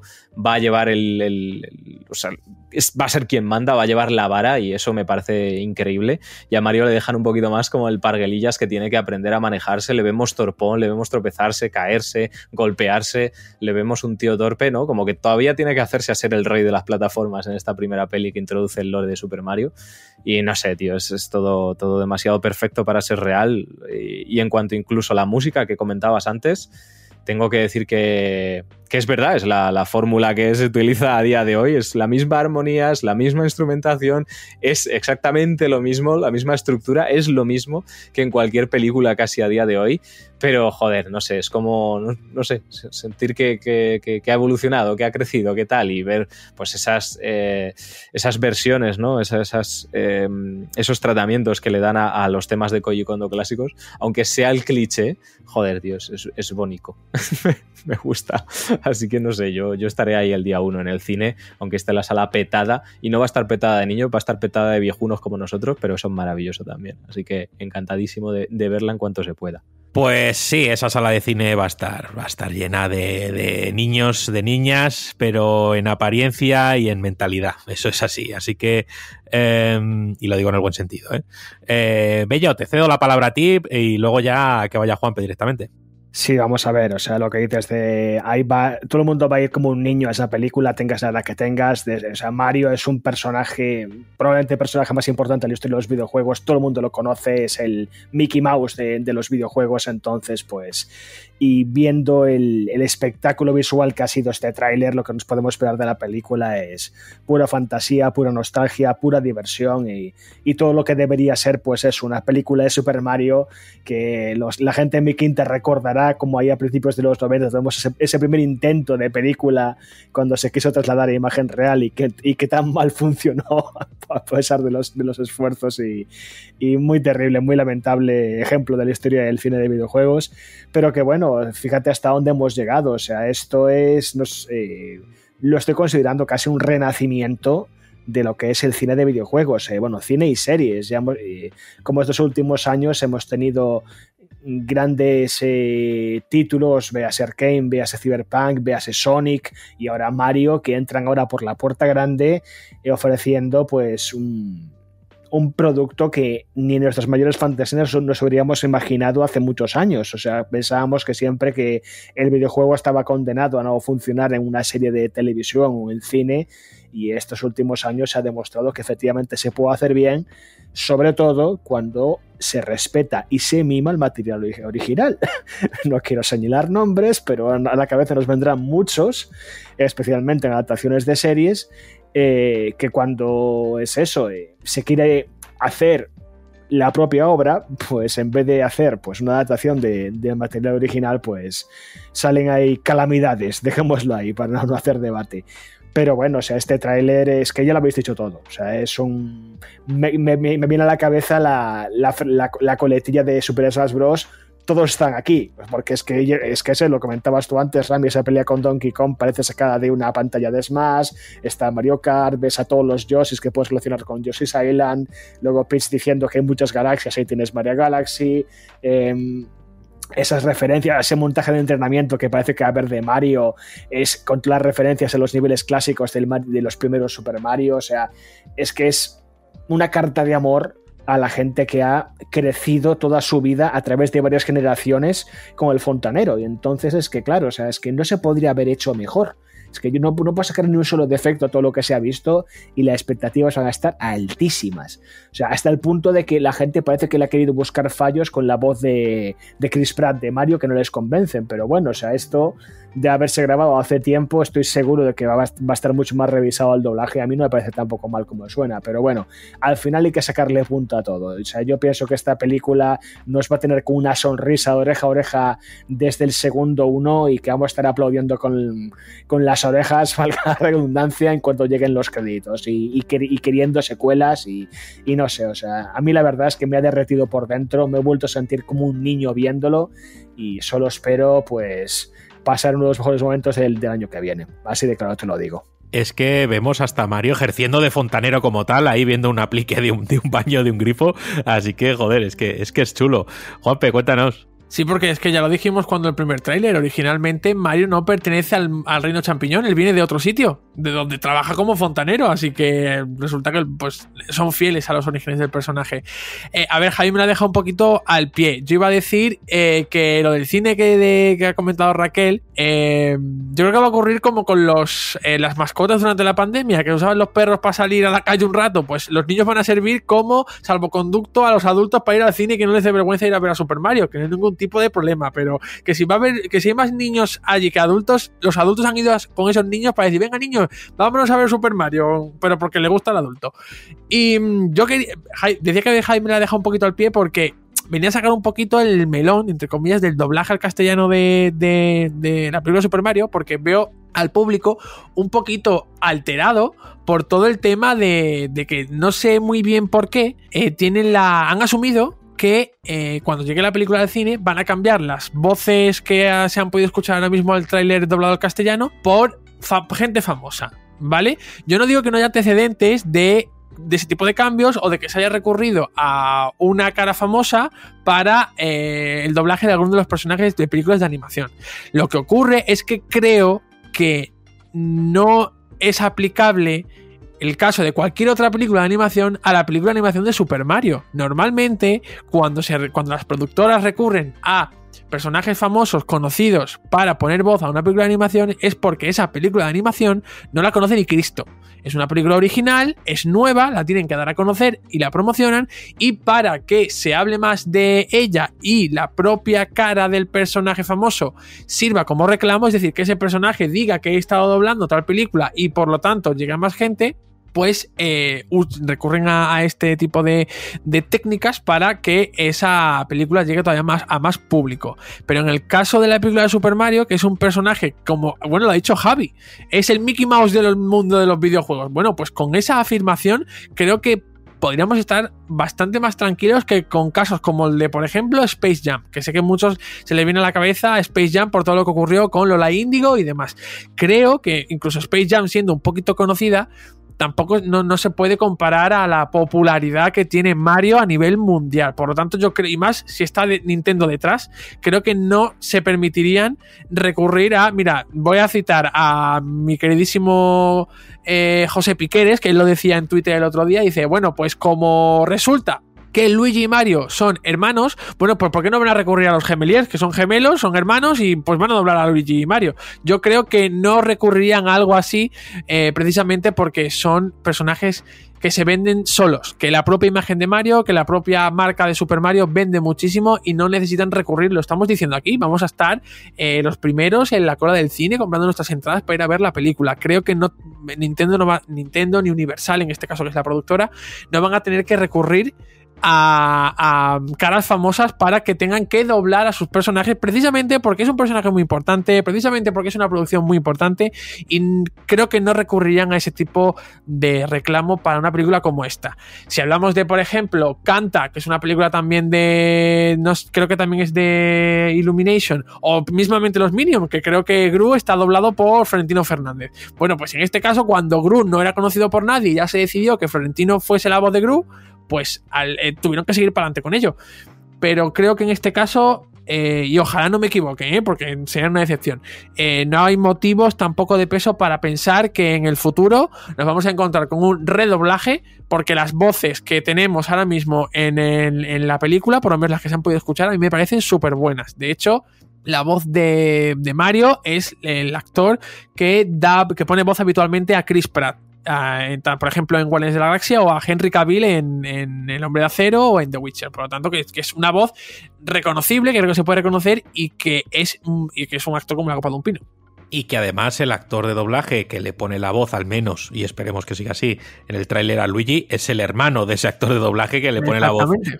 Así que bueno, sí, sabemos que muchas veces el doblaje respecto al tráiler, al producto final, cambia. Esperemos que no sea así, porque a mí el del tráiler me ha convencido, no necesito ningún cambio, ni obviamente creo que la película no necesita ninguna voz famosa, así que dejemos a los profesionales trabajar y ya está. Seguimos en Nintendo, pero cambiamos de franquicia y nos vamos a Pokémon, y rara vez un parche como tal no sería noticia, pero es que bueno, este parche sí que tiene importancia por el lanzamiento de Pokémon Escarlata y Púrpura y el eterno debate que ha habido, y creo que aquí sí que está mucho más justificado respecto a su rendimiento. Y bueno, desde Nintendo se ha anunciado un nuevo parche para Escarlata y Púrpura, y además incluye unas disculpas de Nintendo, y es algo que no acostumbramos a ver. De hecho, pasó hace poco con el tema de la distribución de Bayonetta por su tienda, si no recuerdo mal, o era la reserva de otro juego de Xenoblade, no lo recuerdo muy bien, creo que era Bayonetta, pero bueno, Nintendo vuelve a decir: oye, que lo sentimos y que pensamos en los jugadores y que queremos hacerlo lo mejor posible. Juanpe, desarrolla lo mejor que tú. No estamos acostumbrados a ello, pero ya van dos seguidas y en apenas unos meses. Tú mismo lo has mencionado, y efectivamente era por todo el tema de la distribución a través de My Nintendo Store de la primera entrega de Bayonetta para Nintendo Switch. A ver, sí, justo la semana pasada hablamos de este tema, tanto Dan como yo, creo que fue Dan, pues pusimos nuestras opiniones sobre Pokémon Escarlata y Púrpura, y bueno, digamos que incluso casi 2 semanas después desde su lanzamiento, Pokémon, las nuevas entregas de la 9ª generación de Pokémon, pues siguen en boca de todos los jugadores. Pues raro es el día que no se comparte algún tipo de error gráfico, de rendimiento o de funcionamiento de alguna de estas 2 entregas. Pues hace escasos días, desde que nos estéis escuchando, obviamente, Nintendo ha anunciado que a partir del día 2 de diciembre, que para vosotros pues ya será como esta paradoja temporal hace unos días, está disponible un nuevo parche para los juegos que, si bien no se espera que hagan milagros, que nosotros estamos hablando aquí del parche por la importancia que tiene, pero en realidad tampoco es un grandísimo parche, sí que promete arreglar algunos de los fallos que presentan ahora mismo Pokémon Escarlata y Púrpura. ¿Qué es lo más llamativo de todo esto? Pues lo ha mencionado Ramiro, que el anuncio se llevó a cabo con un mensaje de disculpas hacia los jugadores por parte de Nintendo. Fue Nintendo América la encargada de realizar el comunicado, en el cual se reconocía que los títulos, que es algo que por su propio peso, habían salido al mercado con fallos, y se pedía disculpas por las molestias causadas. Además, también había una promesa, la de atender el feedback de los usuarios y seguir trabajando en los juegos para continuar ofreciendo mejoras en el futuro. Yo tengo que decir que no he podido encontrar el mensaje original donde se incluyen estas disculpas de Nintendo. Yo he revisado y consultado los diferentes medios compañeros españoles que han publicado esta noticia, y todos extraen el mismo fragmento donde se recogen pues las disculpas, las promesas de mejoras y toda la información del parche, ¿vale? Como digo, unos lo ponen el origen en un tuit de Nintendo of America, que yo no he encontrado, y otros en la página web oficial de Nintendo. En cualquiera de los casos, todos coinciden en el contenido, ¿vale? Es exactamente el mismo. El parche 1.1.0 de Pokémon Escarlata y Púrpura, por hablar de su contenido, da el pistoletazo de salida a la temporada 1 de combates clasificatorios, es decir, de lo que se conoce comúnmente entre los jugadores de competitivo de las rankeds, ¿vale? Arregla un problema que se daba con la música a lo largo de los enfrentamientos en la Liga Pokémon y soluciona también otros errores que no se han especificado, pero que serían también, pues, muchos de estos pequeños errores que se han ido encontrando los jugadores a lo largo de sus aventuras. Cabe destacar, y en honor a la verdad, que muchos de los errores que se han ido reportando o que se han ido propagando a través de redes sociales provenían de versiones ilegales, piratas de Pokémon Escarlata y Púrpura, ¿vale? Hablamos de una versión que no está 100% comprobada y revisada por los desarrolladores y por la editora, por lo tanto, es una versión incompleta que puede presentar, pues, todos los errores del mundo, porque no es la definitiva que está en los cartuchos de Pokémon Escarlata y Púrpura, que se puede adquirir en formato digital a través de las diferentes tiendas. Así que vamos a quedarnos con lo bueno de Pokémon Escarlata y Púrpura, que es mucho, y también con las promesas de Nintendo y con esas disculpas ante los fallos con los que ha salido Pokémon Escarlata y Púrpura. Aunque más que con las disculpas, por favor, ya a título personal, prefiero que no tengan que pedir disculpas y que lancen y que los desarrolladores puedan trabajar en títulos que cuando salgan al mercado no presenten este estado de optimización técnica. Bueno, pues para citar textualmente las palabras de Nintendo, dice así: estamos al tanto de que los jugadores pueden encontrar problemas que afectan al rendimiento de los juegos. Nuestro objetivo es siempre ofrecer una experiencia positiva a los usuarios con nuestros videojuegos, de modo que nos disculpamos por los inconvenientes. Nos tomamos el feedback de los jugadores muy en serio y estamos trabajando en mejoras para los productos. Yo no sé si esto ha sido suscitado, que a fin de cuentas también en prensa, pues la media, pues, ha bajado un poquito respecto a este último título por ya no es problema de bugs, sino que creo que es más bien de rendimiento, de bajadas de frames por segundo. Sí que tiene algún cierre del juego inesperado y demás, y yo espero que lo trabajen, y también espero, como bien ha dicho Juanpe, que no tengan que hacer este tipo de cosas y que el juego, pues, salga al mercado en el mejor estado posible y ya está, ¿no? ¿Para qué tener que disculparse después? Y esas cosas. Raquel, ¿tú qué tienes que decir sobre este parche, sobre estas disculpas o sobre miércoles? No, sobre miércoles no.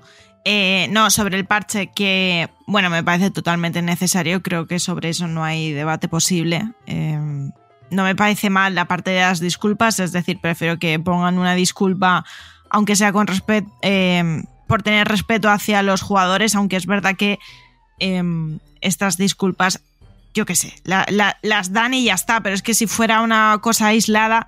Pero no es una cosa aislada, hay muchísimos juegos y cada vez más que están saliendo en estas condiciones, porque al final es una situación ya de cómo del mercado en sí, de cómo se plantean lanzar los juegos, del modelo de negocio, etcétera, etcétera. Hay como 1000 factores que hacen que los juegos salgan así. Y bueno, me parece bien el tema de las disculpas, porque yo creo que todos pensamos que cualquier juego debería salir en condiciones óptimas, pero mucho más Pokémon, siendo lo que es y representando lo que representa, y siendo el juego más vendido de Nintendo Switch en su lanzamiento y 1000 historias.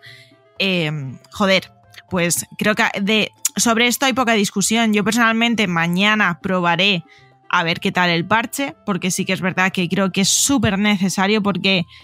Ya, creo que ya lo dije aquí, pero no soy una persona especialmente exigente con los gráficos, pero realmente este juego ha conseguido sacarme del juego. Es decir, me lo tomaba con humor en un inicio, pero es que al final ha habido momentos de que no tengo vergüenza en decirlo, que me quedaba en la segunda ciudad, en la segunda medalla, porque llegué a esa ciudad en concreto y vi cómo iba el juego y vi lo mal que se veía de menos 1000 FPS, es que ya no son caídas de FPS, es que eso es menos 1000 FPS y lo dejé ahí, de verdad, y no he seguido por eso, y no soy una persona exigente en absoluto con el tema gráficos, pero cuando tú llegas a una ciudad que se supone que te tiene que deslumbrar por su apariencia, por sus referencias, por todo, y estás viendo los molinos moverse, pero yo qué sé, o sea, a cámara lenta o peor, o estás yendo por un desierto, que esto también me pasó, y no estás viendo a los Pokémon, sino que aparecen delante tuya en el último momento y te comes el combate y demás y tal,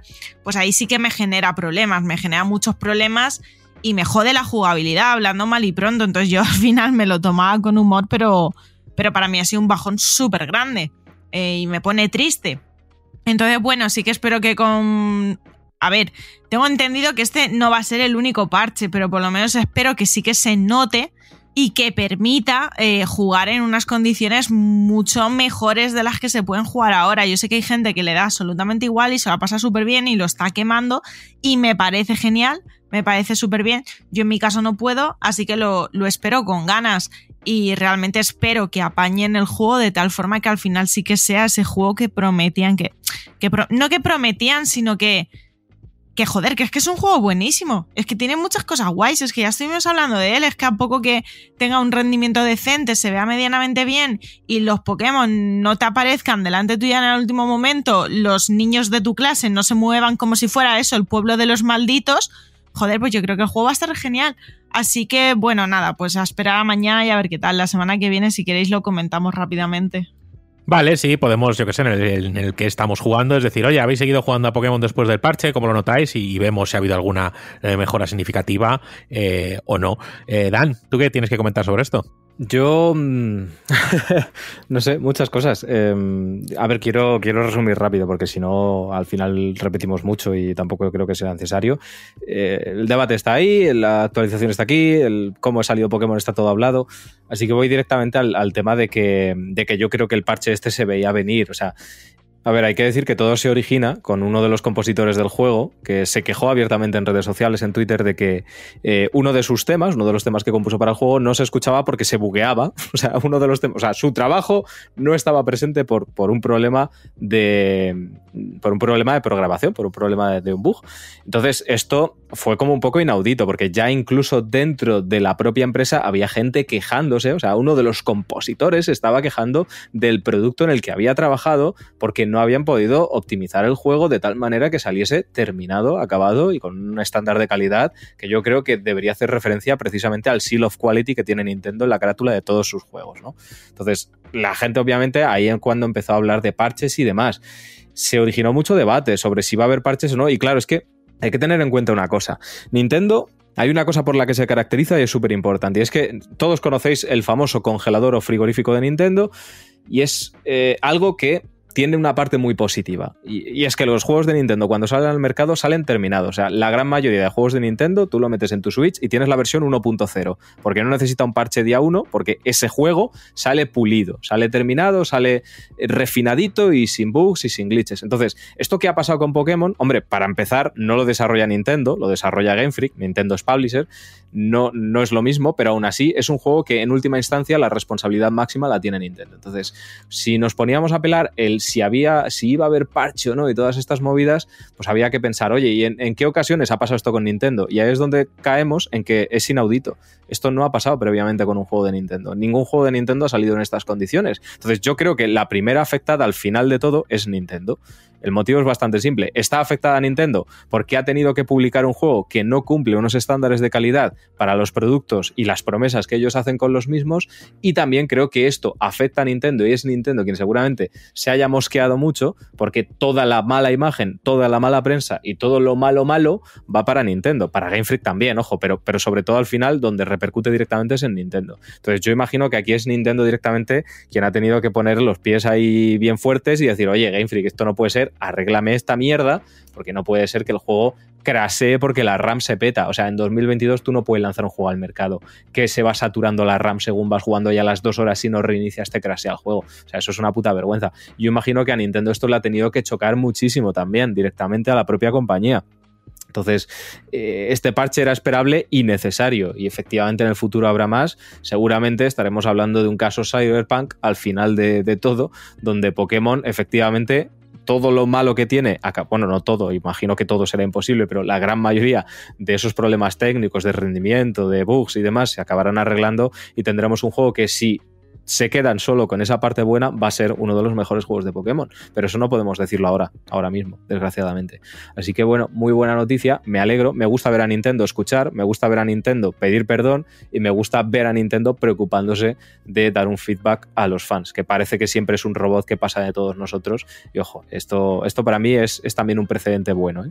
Sí, la verdad es que es un buen precedente y esperemos que tomen nota. Así que bueno, podríamos decir que hemos terminado el bloquecito de actualidad. Ahora toca Melocotonazo, que eso lo podrás escuchar si nos escuchas de manera podcastil. En YouTube te lo perderás y es Stories of Strange Woman de Scruffy Bear. Así que nada, os dejamos con el Melocotonazo y vamos con Alejandro Redondo, que nos va a contar qué le está pareciendo Crisis Core Final Fantasy VII Reunion. Vamos para allá. It's just spiritual, it's not personal.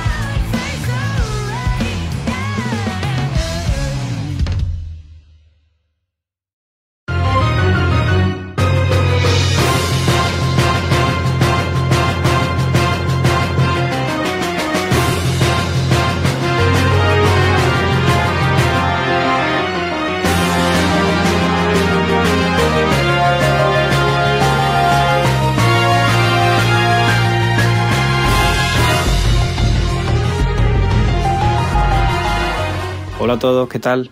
Bueno, vengo a hablaros un poquito de Final Fantasy VII Crisis Core Reunion, que es como le han puesto a este remaster, remake. Bueno, ahora hablaremos de ello, ¿no? De esta versión de para consolas de nueva generación de un juego de PSP que en su día pues tuvo un gran éxito y una buena acogida por parte de la crítica del público, y que ahora pues de forma muy oportuna pues recibimos en, pues eso, en consolas como Play 5 o Nintendo Switch.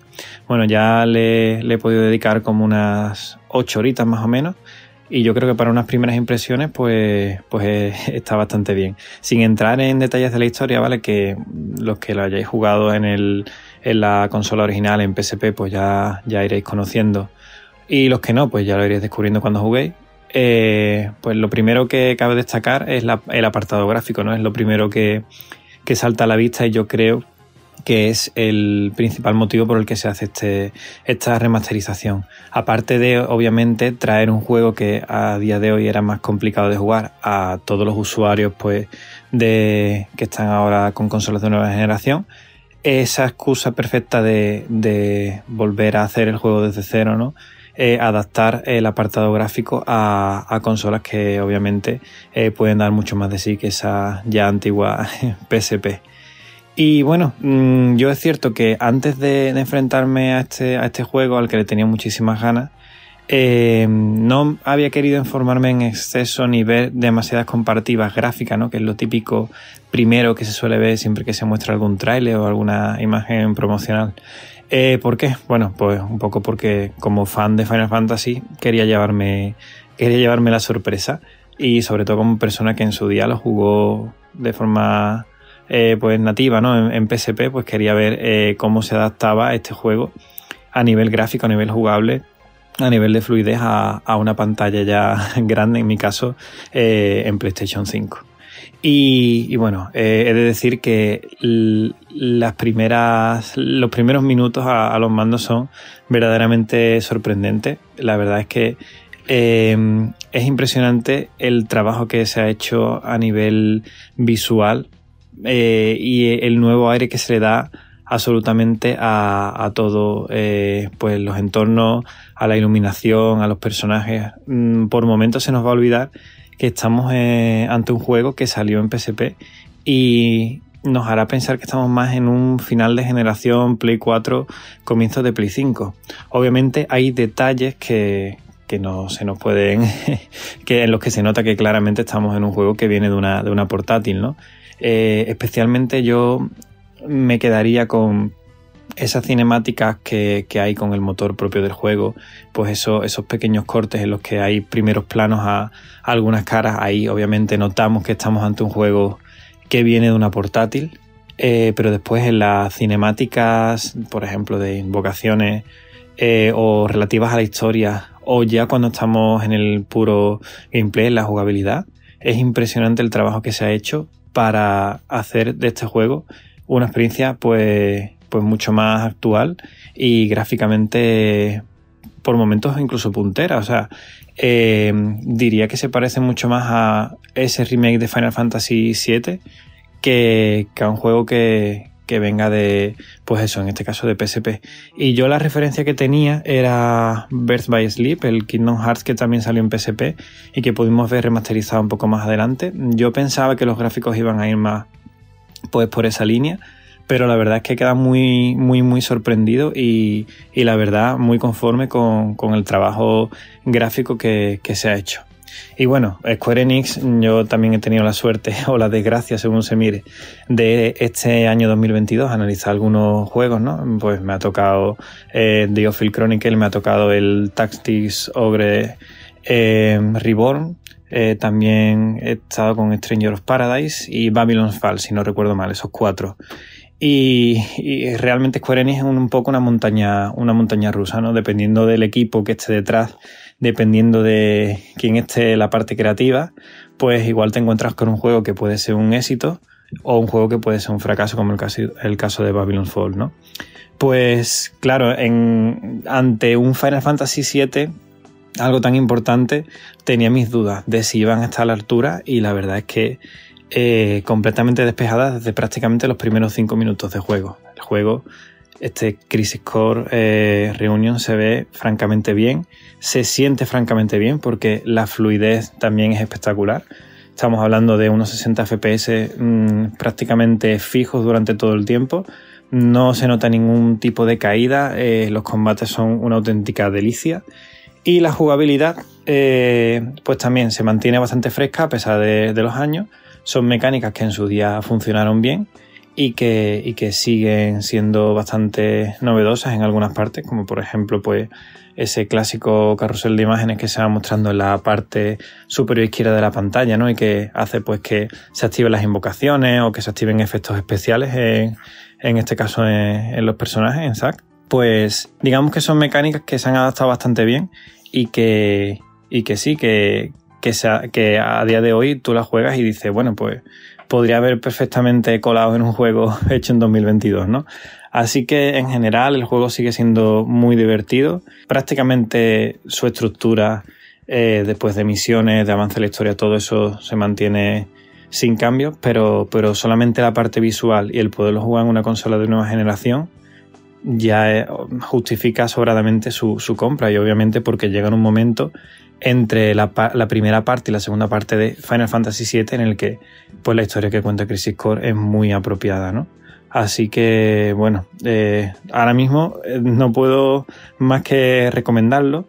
Me hubiese gustado a nivel personal pues que hubiesen ido un pelín más allá y hubiesen, por ejemplo, eliminado una de las cosas que probablemente se hicieron por motivos técnicos, ¿no? Como por ejemplo las zonas del juego están delimitadas, los escenarios en pequeñas zonas con barreras que una vez las sobrepasas pues vas como a una siguiente zona. Al final eso se haría por una cuestión pues de almacenamiento, pues de procesamiento, el no poder tener un escenario abierto muy grande. Es verdad que eso a día de hoy pues en una consola moderna se antoja un poco pues que no pega, ¿no? Que en un juego de rol prácticamente cada pocos pasos tengamos que avanzar a una siguiente zona por una pequeña cinemática o una pequeña carga que al final es un instante, pero que no deja de cortar la continuidad de la exploración, ¿no? Así que bueno, es verdad que eso ya sería pedir rehacer el juego desde cero y prácticamente su propia concepción, pero bueno, yo creo que ya sería pues pedir demasiado, ¿no? Lo que hay, lo que yo llevo jugado, esas 8 horas prácticamente, me están pareciendo muy buenas, muy entretenidas, completamente adictivas, porque además si os gusta la saga, pues es que lo vais a disfrutar un montón, tanto si lo jugáis por primera vez como si lo rejugáis. Y para mí ahora mismo es una compra asegurada y bueno, no puedo más que recomendarlo. Veremos, no creo que me vaya a sorprender mucho más, pero de momento, pues encantado. Este sí tiene buena pinta, después de algunos pestiños importantes de Square Enix este 2022. Yo creo que ellos sabían perfectamente lo que se jugaban, creo que saben dónde no pueden fallar. Aquí, de momento, no están fallando. Y bueno, la nota ya la veremos, pero tiene muy buena pinta. Así que nada, creo que hasta aquí. Si tenéis cualquier dudita, pues siempre me podéis encontrar por el Discord de la comunidad o por redes sociales. Así que un abrazo a todos, espero que vaya todo bien y nos vemos pronto.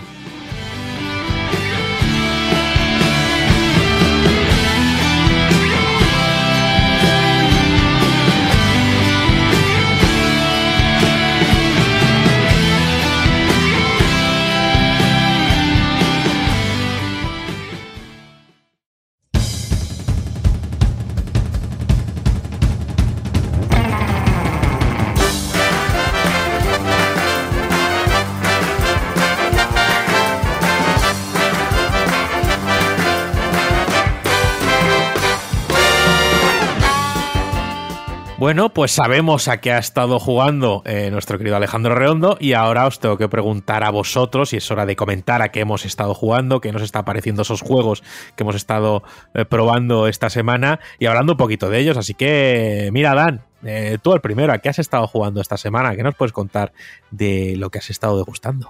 Lo mismo que Alejandro. He estado con Crisis Core a tope.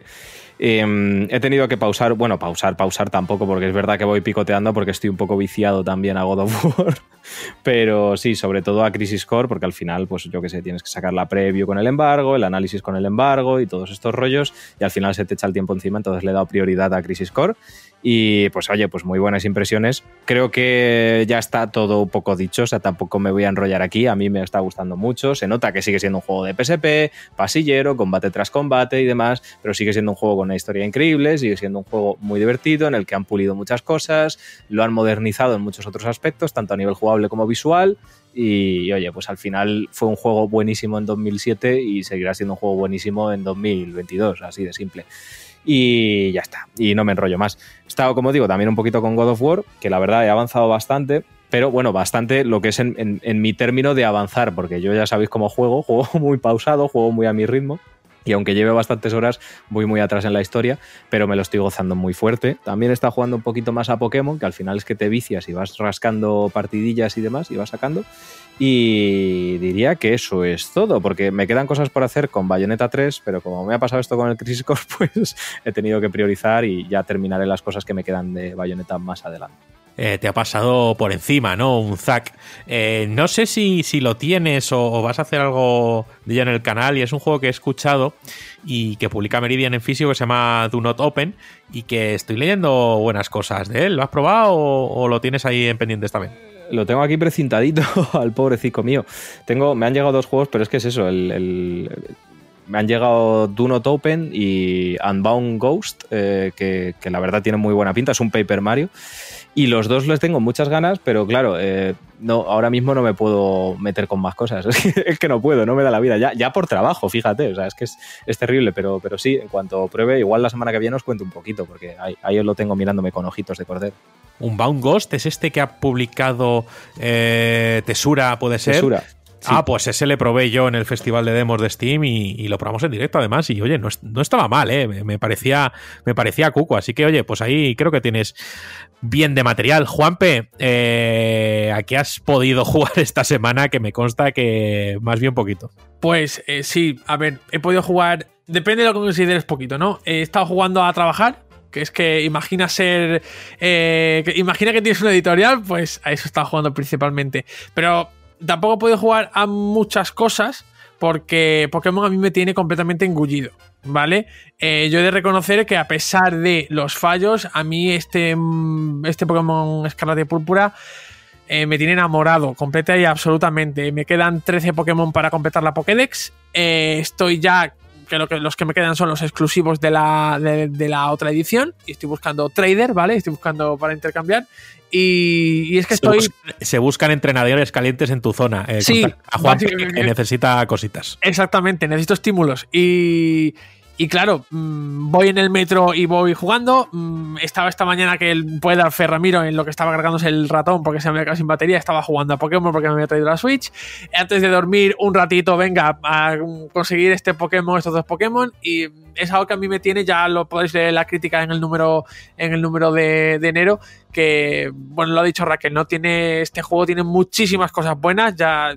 Quizás que no brilla con la suficiente luz como para sobrepasar la oscuridad de los fallos técnicos, pero a mí me tiene completamente absorbido, así que he estado jugando eso.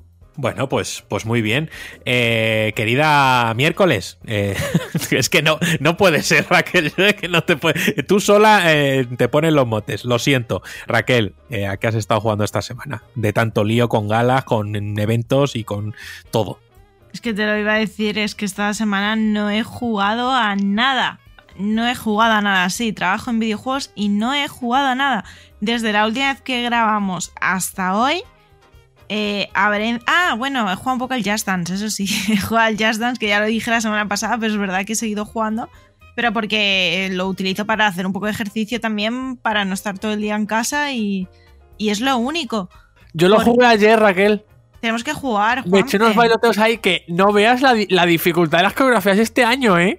Sí. Ese plan, a ver, ¿qué me estás contando? Que yo no soy aquí de fama a bailar, ¿eh? Que no. me puse una de BTS porque tenés como el modo fácil y el modo experto, no sé qué. Me puse una de BTS y acabé, vamos.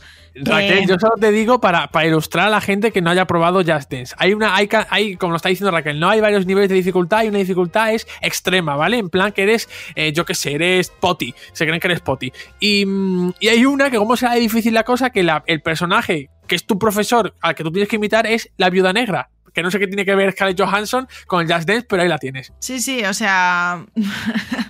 Además, este año han hecho muchos cambios, que eso sí que me gusta, desde las miniaturas de las canciones hasta los diferentes personajes con toda clase de cuerpos no normativos también. No sé, esta edición sí que está muy guay. Me hacía ilusión hacer análisis justamente porque venía haciendo de los años pasados y era como muy parecido siempre. Y este año hay muchos cambios, pero realmente he jugado poco esta semana porque desde que grabamos la semana pasada, que me fui a Tenerife, que he estado con la Game Lab, que he vuelto y ha sido la gala de premios, es que de verdad que no he jugado a nada. Pero también debo decir una cosa, es que he hecho una cosa que se está perdiendo, que es leer un libro. O sea, realmente el tiempo que solía emplear para jugar a videojuegos fuera del trabajo, estaba leyendo, tío, que era como, ¡buah! A mí me encanta leer y no tengo tiempo para leer. Y me parece también muy sano para desconectar la mente y me compré un par de libros ahí en el aeropuerto y tal y he estado leyendo, o sea que ni tan mal, pero vamos, que ahora ya ha vuelto a la normalidad y la semana que viene pues seguramente os diga, pues mira, está jugando a esto y esto y esto porque sí, porque toca. Y es que además, bueno, creo que lo puedo decir, vamos, no creo que haya problema, y es que los chicos de Selecta Play me mandaron el They Always Run y lo tengo aquí precintado, que tampoco he podido jugar, y a ver si me pongo esta semana a tope, el fin de semana, y nada, la semana que viene os cuento. Bueno, pero has estado hablando con John Romero, eso cuenta como jugar por 1000 elevado a la milésima. Y además parte. Es que es un tío tan amable, es que se me hizo muy corta la entrevista, también hablé con Peter Molyneux, que muy bien también, pero es que justamente la de John Romero, tío, es que estuvimos hablando de rock. Es que le dije, no, tengo que preguntarte esto, ¿qué grupos de rock te gustan? Entonces el tío me está diciendo que si Judas Priest, que yo qué sé, me dijo ahí un montón y moló un montón, tío, hablar con el de Rocky. Yo me quedo con eso. ¿Qué dice Ariana Grande, BTS? ¡Buah! Demi Lovato. que por cierto, lo digo aquí, para todos los que nos oigan, todos los que me habéis empezado a llamar Demi por redes sociales, por Twitter, ahora la gente me saluda y me dice Demi, que sepáis. Que el otro día fui a la oficina de 3D Juegos, ¿vale? Yo trabajo desde casa, no, solo voy de vez en cuando. Para cuando lo de la gala fui y había gente con la que pues no suelo hablar, ¿no? Y de repente me dicen, ¿sabes qué? ¿Te pareces a Demi Lovato? Y le digo, sí, digo, nunca me lo han dicho. Y me dicen, ¿en serio? Y le digo, no. Digo, sí, sí me lo han dicho, sí. Y ahora toda la oficina también Demi. Ahora toda la oficina de 3D Juegos me llama Demi. Y encima se lo cuenta mi jefe y me dice, ah, pues es verdad, sí que te pareces a Demi Lovato. Y yo, mira... acordándome de todos vosotros. This is real, this is me. Qué poca vergüenza tenéis vosotros, los oyentes, mi jefe, todo el mundo. Poca vergüenza tienes tú, ¿qué te pareces? Es lo que hay, lo sentimos, nosotros solo recalcamos una realidad. No, me alegro de que te lo llamen en más partes. Bueno, Bellito, ¿a qué has estado jugando? Dime algo, por favor, ¿eh? Bueno, algo, muy poquito. Sigo con el Atelier Riz ahí, haciendo unas últimas recetas ahí en el laboratorio de alquimia y avanzando la mazmorra final. La verdad que con ganas de acabarlo, porque ya ha llegado a un punto que ha aburrido el juego, pero quiero terminarlo. Entonces, pues bueno, ahí está eso. También he estado jugando a editar el podcast de Kaibun, que dependiendo cómo termine de montar esto y lo que me queda de lo que grabamos ayer, que fue cuando ocurrió, o antes de ayer, ya no sé ni en qué día vivo, pues igual ya lo habréis escuchado o lo tendréis en breves. Así que bueno, doble ración de podcast esta semana que entra, o esta semana, ahora que estáis escuchando esto, esta semana en la que estamos, hablo desde el pasado. Y nada, poco más la verdad, o sea, así que a ver si termino de una vez ahí mis aventuras con la alquimia y me pongo con otra cosa, aunque... ya voy avanzando que últimamente me pica el guiseliño en la granja. No sé si recaeré, quién sabe. Pero bueno, a ver cómo acaba la cosa. Uf, si es que granjero busca bello, eso es así. O sea, cuidado, la granja siempre tira, bello. No puedes evitarlo, es así. Bueno, pues quedo yo. He podido jugar un poquito, sobre todo en fin de semana, porque esta semana ha sido complicadita, pero he empezado God of War Ragnarok. me está gustando mucho. Lo malo, y esto ya es culpa mía, es que creo que lo estoy mirando desde una perspectiva en vez de cojo y lo disfruto y ya está. Estoy haciendo el agravio comparativo, ¿no? De compararlo con God of War 2018. Al final, al ser una secuela, busco un poco más. Y me está gustando mucho el juego, quiero recalcar. Pero sí que, obviamente, y esto es un problema heredado a que vienes de un God of War 2018, igual que va a pasar con Silksong, que viene de un Hollow Knight. Creo que son juegos que no pretenden volver a revolucionar, ni mucho menos, y que lo hacen muy bien siendo como su anterior entrega, porque God of War 2018 es un juegazo.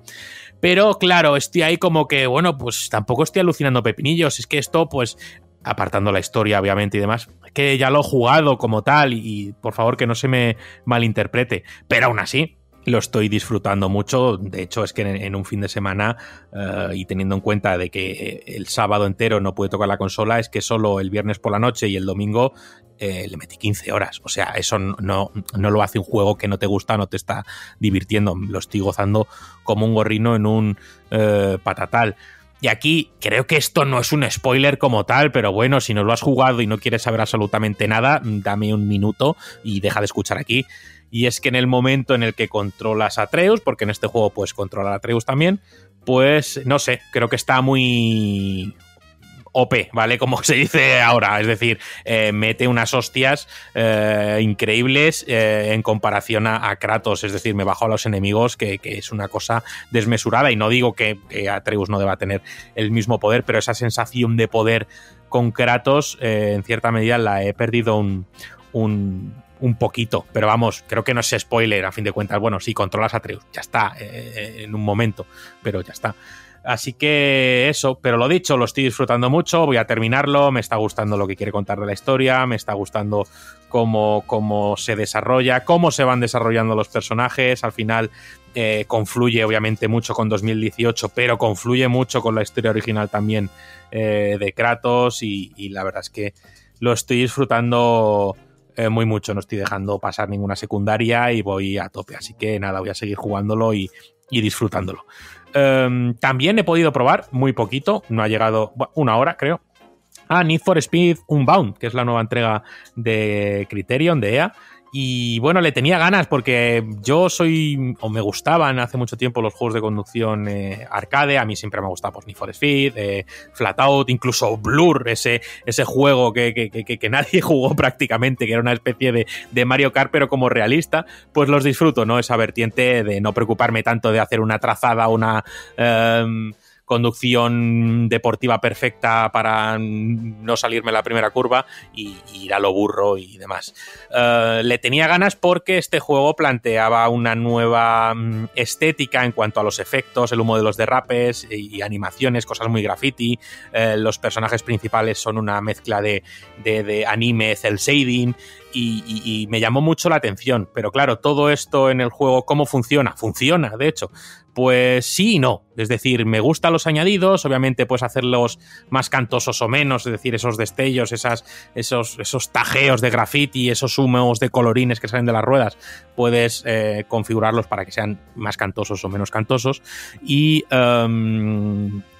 eso funciona, pero creo que se han quedado a medio gas. Creo que no ha sido una decisión valiente. Es decir, si hubieran tirado por una estética totalmente así, es decir, hacer un juego cel shading, obviamente se les echa a la gente encima, pero creo que hubiera sido positivo, y creo que se ha quedado medio camino, porque tienes esos personajes anime cel shading, esos efectos graffiti saliendo del coche, pero tienes un coche realista conduciendo en un entorno realista, que los entornos tampoco los veo extremadamente para flipar, viniendo de Forza Horizon y viniendo de Gran Turismo y demás. Obviamente son juegos muy distintos, de presupuestos distintos, pero son como entornos de principio de generación pasada, no alucinas. Y además, pues bueno, tienen esta jugabilidad que hereda de los otros Need for Speed, de ciclos de día y de noche. El día es más seguro y más fácil como tal, la noche pues tienes más peligro, las recompensas son más altas, pero la policía te persigue más. Todo esto sigue igual, es decir, creo que no ha habido mucha evolución en cuanto a lo que es un Need for Speed. Pero bueno, lo estoy disfrutando, aunque creo que no han querido arriesgar en exceso y no es la revolución ni la vuelta a ¡wow! Otro Need for Speed, que es un pasote. Es decir, si te han gustado las anteriores entregas, si te ha gustado Hit y si te ha gustado los demás, seguramente te guste este y esos dos añadidos pues te llamen la atención. Pero a mí me hubiera gustado que hubiera sido mucho más nocturno, mucho más neón, mucho más Japón. Creo que hubiera sido mucho más acertado y se hubieran sacado un señor juegazo. Decir que el juego cuenta, eso es así, con unas licencias, ya no solo a tema de coches, sino a tema de ropa. Es decir, tú al personaje le vistes no con ropa random diseñada por estudios, sino son licencias de ropa de verdad. Tienes ropa Puma, tienes ropa Vans, tienes ropa Versace, tienes Fila, tienes cosas así que a mí me ha sorprendido. Es como decir, joder, no sé si lo había visto antes en un videojuego, pero aquí lo estoy viendo. Y luego todo esto por la compañía de una banda sonora que no es de mi predilección, pero sí que a tema de licencias pues está muy bien nutrida, con los gustos de que puede ser a lo mejor una generación obviamente mucho más joven que la mía y una generación que se mueve en unos gustos totalmente distintos a los míos, pero bueno, pues banda sonora pues con Bizarrap, con Rosalía, con pues muchos temas así que yo creo que es un juego que se puede disfrutar mucho, pero a mí me hubiera gustado que la apuesta y el riesgo, irse un poco más al macarrismo, ahí a esa estética, me hubiera gustado un poquito más. Así que eso es a lo que he estado jugando. Así que creo que ya podíamos dar por terminado el podcast y toca hacer un poquito de despedida, ¿verdad, Bellito? Sí, bueno, no sé si querías hacer un corte o me pasas a mí la batuta primero, pero nada, aquí hemos estado con un programita más que esperamos que hayáis disfrutado. Hoy también ha habido algunos problemillas técnicos, pero bueno, al final que hemos sido un programita más corto, no tengo que montar semejante puzzle. Y vosotros no notaréis nada. Hoy no hay toma falsa rara, a no ser que esto explote ahora de repente y nos dé para otro momento troll. Así que nada, esperamos que hayáis disfrutado del programa. Yo me despido aquí, así que volveremos la semana que viene, más y mejor. Esto se puede trolear hasta el último segundo, Bello, eso es así. Así que bueno, Juanpe, nada, muchísimas gracias por estar aquí una semanita más. Nosotros no faltamos a nuestra cita, aunque estemos inundados de cajas como es ahora y todavía las que tienen que llegar de todo lo que tenemos que enviar. Así que nada, venga, apagando el ordenador y pa' casita, ¿eh? No, sí, yo sigo estando aquí en Benidorm, que bueno, pues visiten Benidorm, que según Raquel, pues no es esa... metrópolis de la tercera edad, es mucho más, y oye, pues tiene razón ella. Y nada, ha mencionado una cosa Javi muy, muy importante, y es que tenemos nuevo podcast de Kaibun, nuevo episodio de Kaibun.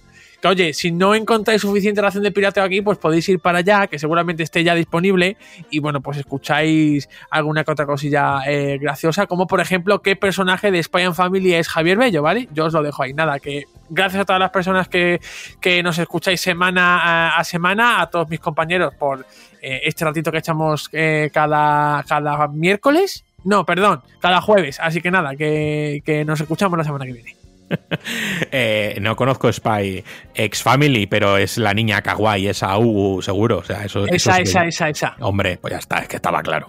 Dan, hijo mío, nada, dale duro. Al final, trabajas en videojuegos, si es lo que te gusta. Nada, que tío, que lo pases bien, que mucho ánimo y que nos escuchamos la semanita que viene, ¿no? Me estoy riendo yo solo. Tocan gotis, Dan. El jueves. Tocan gotis, toca pedo, es lo que toca. A mí los gotis me dan igual, ¿eh? Yo quiero pillarme un pedo y ser feliz. Pues nada, que gracias a vosotros. Que curioso, ¿eh? Me empecé la semana pasada Spy Cross Family, justo. Y creo que Javi debe ser Bond. Ya está, el que lo haya visto sabe quién es. Y nada, que ya está, que una semana más, que lo hemos pasado muy bien. Qué bien lo hemos pasado, ¿eh? Tú me has ganado. Y la semana que viene nos vemos con más y mejor, espero. Porque si es más y peor, pues vamos mal.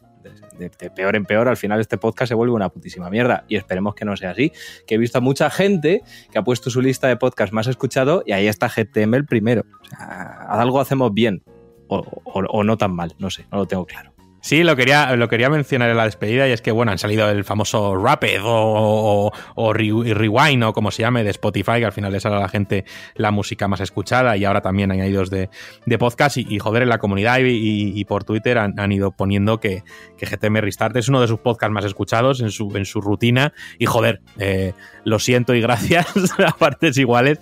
No, de verdad, que muchas gracias por escucharnos y por dejarnos acompañaros semanita tras semanita y muchas gracias por por el apoyo. Así que nada, quedo solo yo por despedirme. No, queda Raquel. Raquel, bueno, pues hasta la semana que viene, que vienen Gotis, que te pondremos Otomote y la vida seguirá su curso.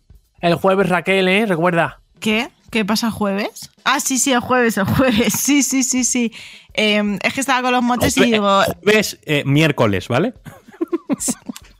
En fin, la semana que viene me podéis llamar domingo porque no me entero de nada. Nada, chicos, que nos vemos la semanita que viene, el jueves, efectivamente. Y nada, un besazo enorme para todo el mundo y más y mejor a la próxima. ¡Ea! ¡Adiós! ¡Ea!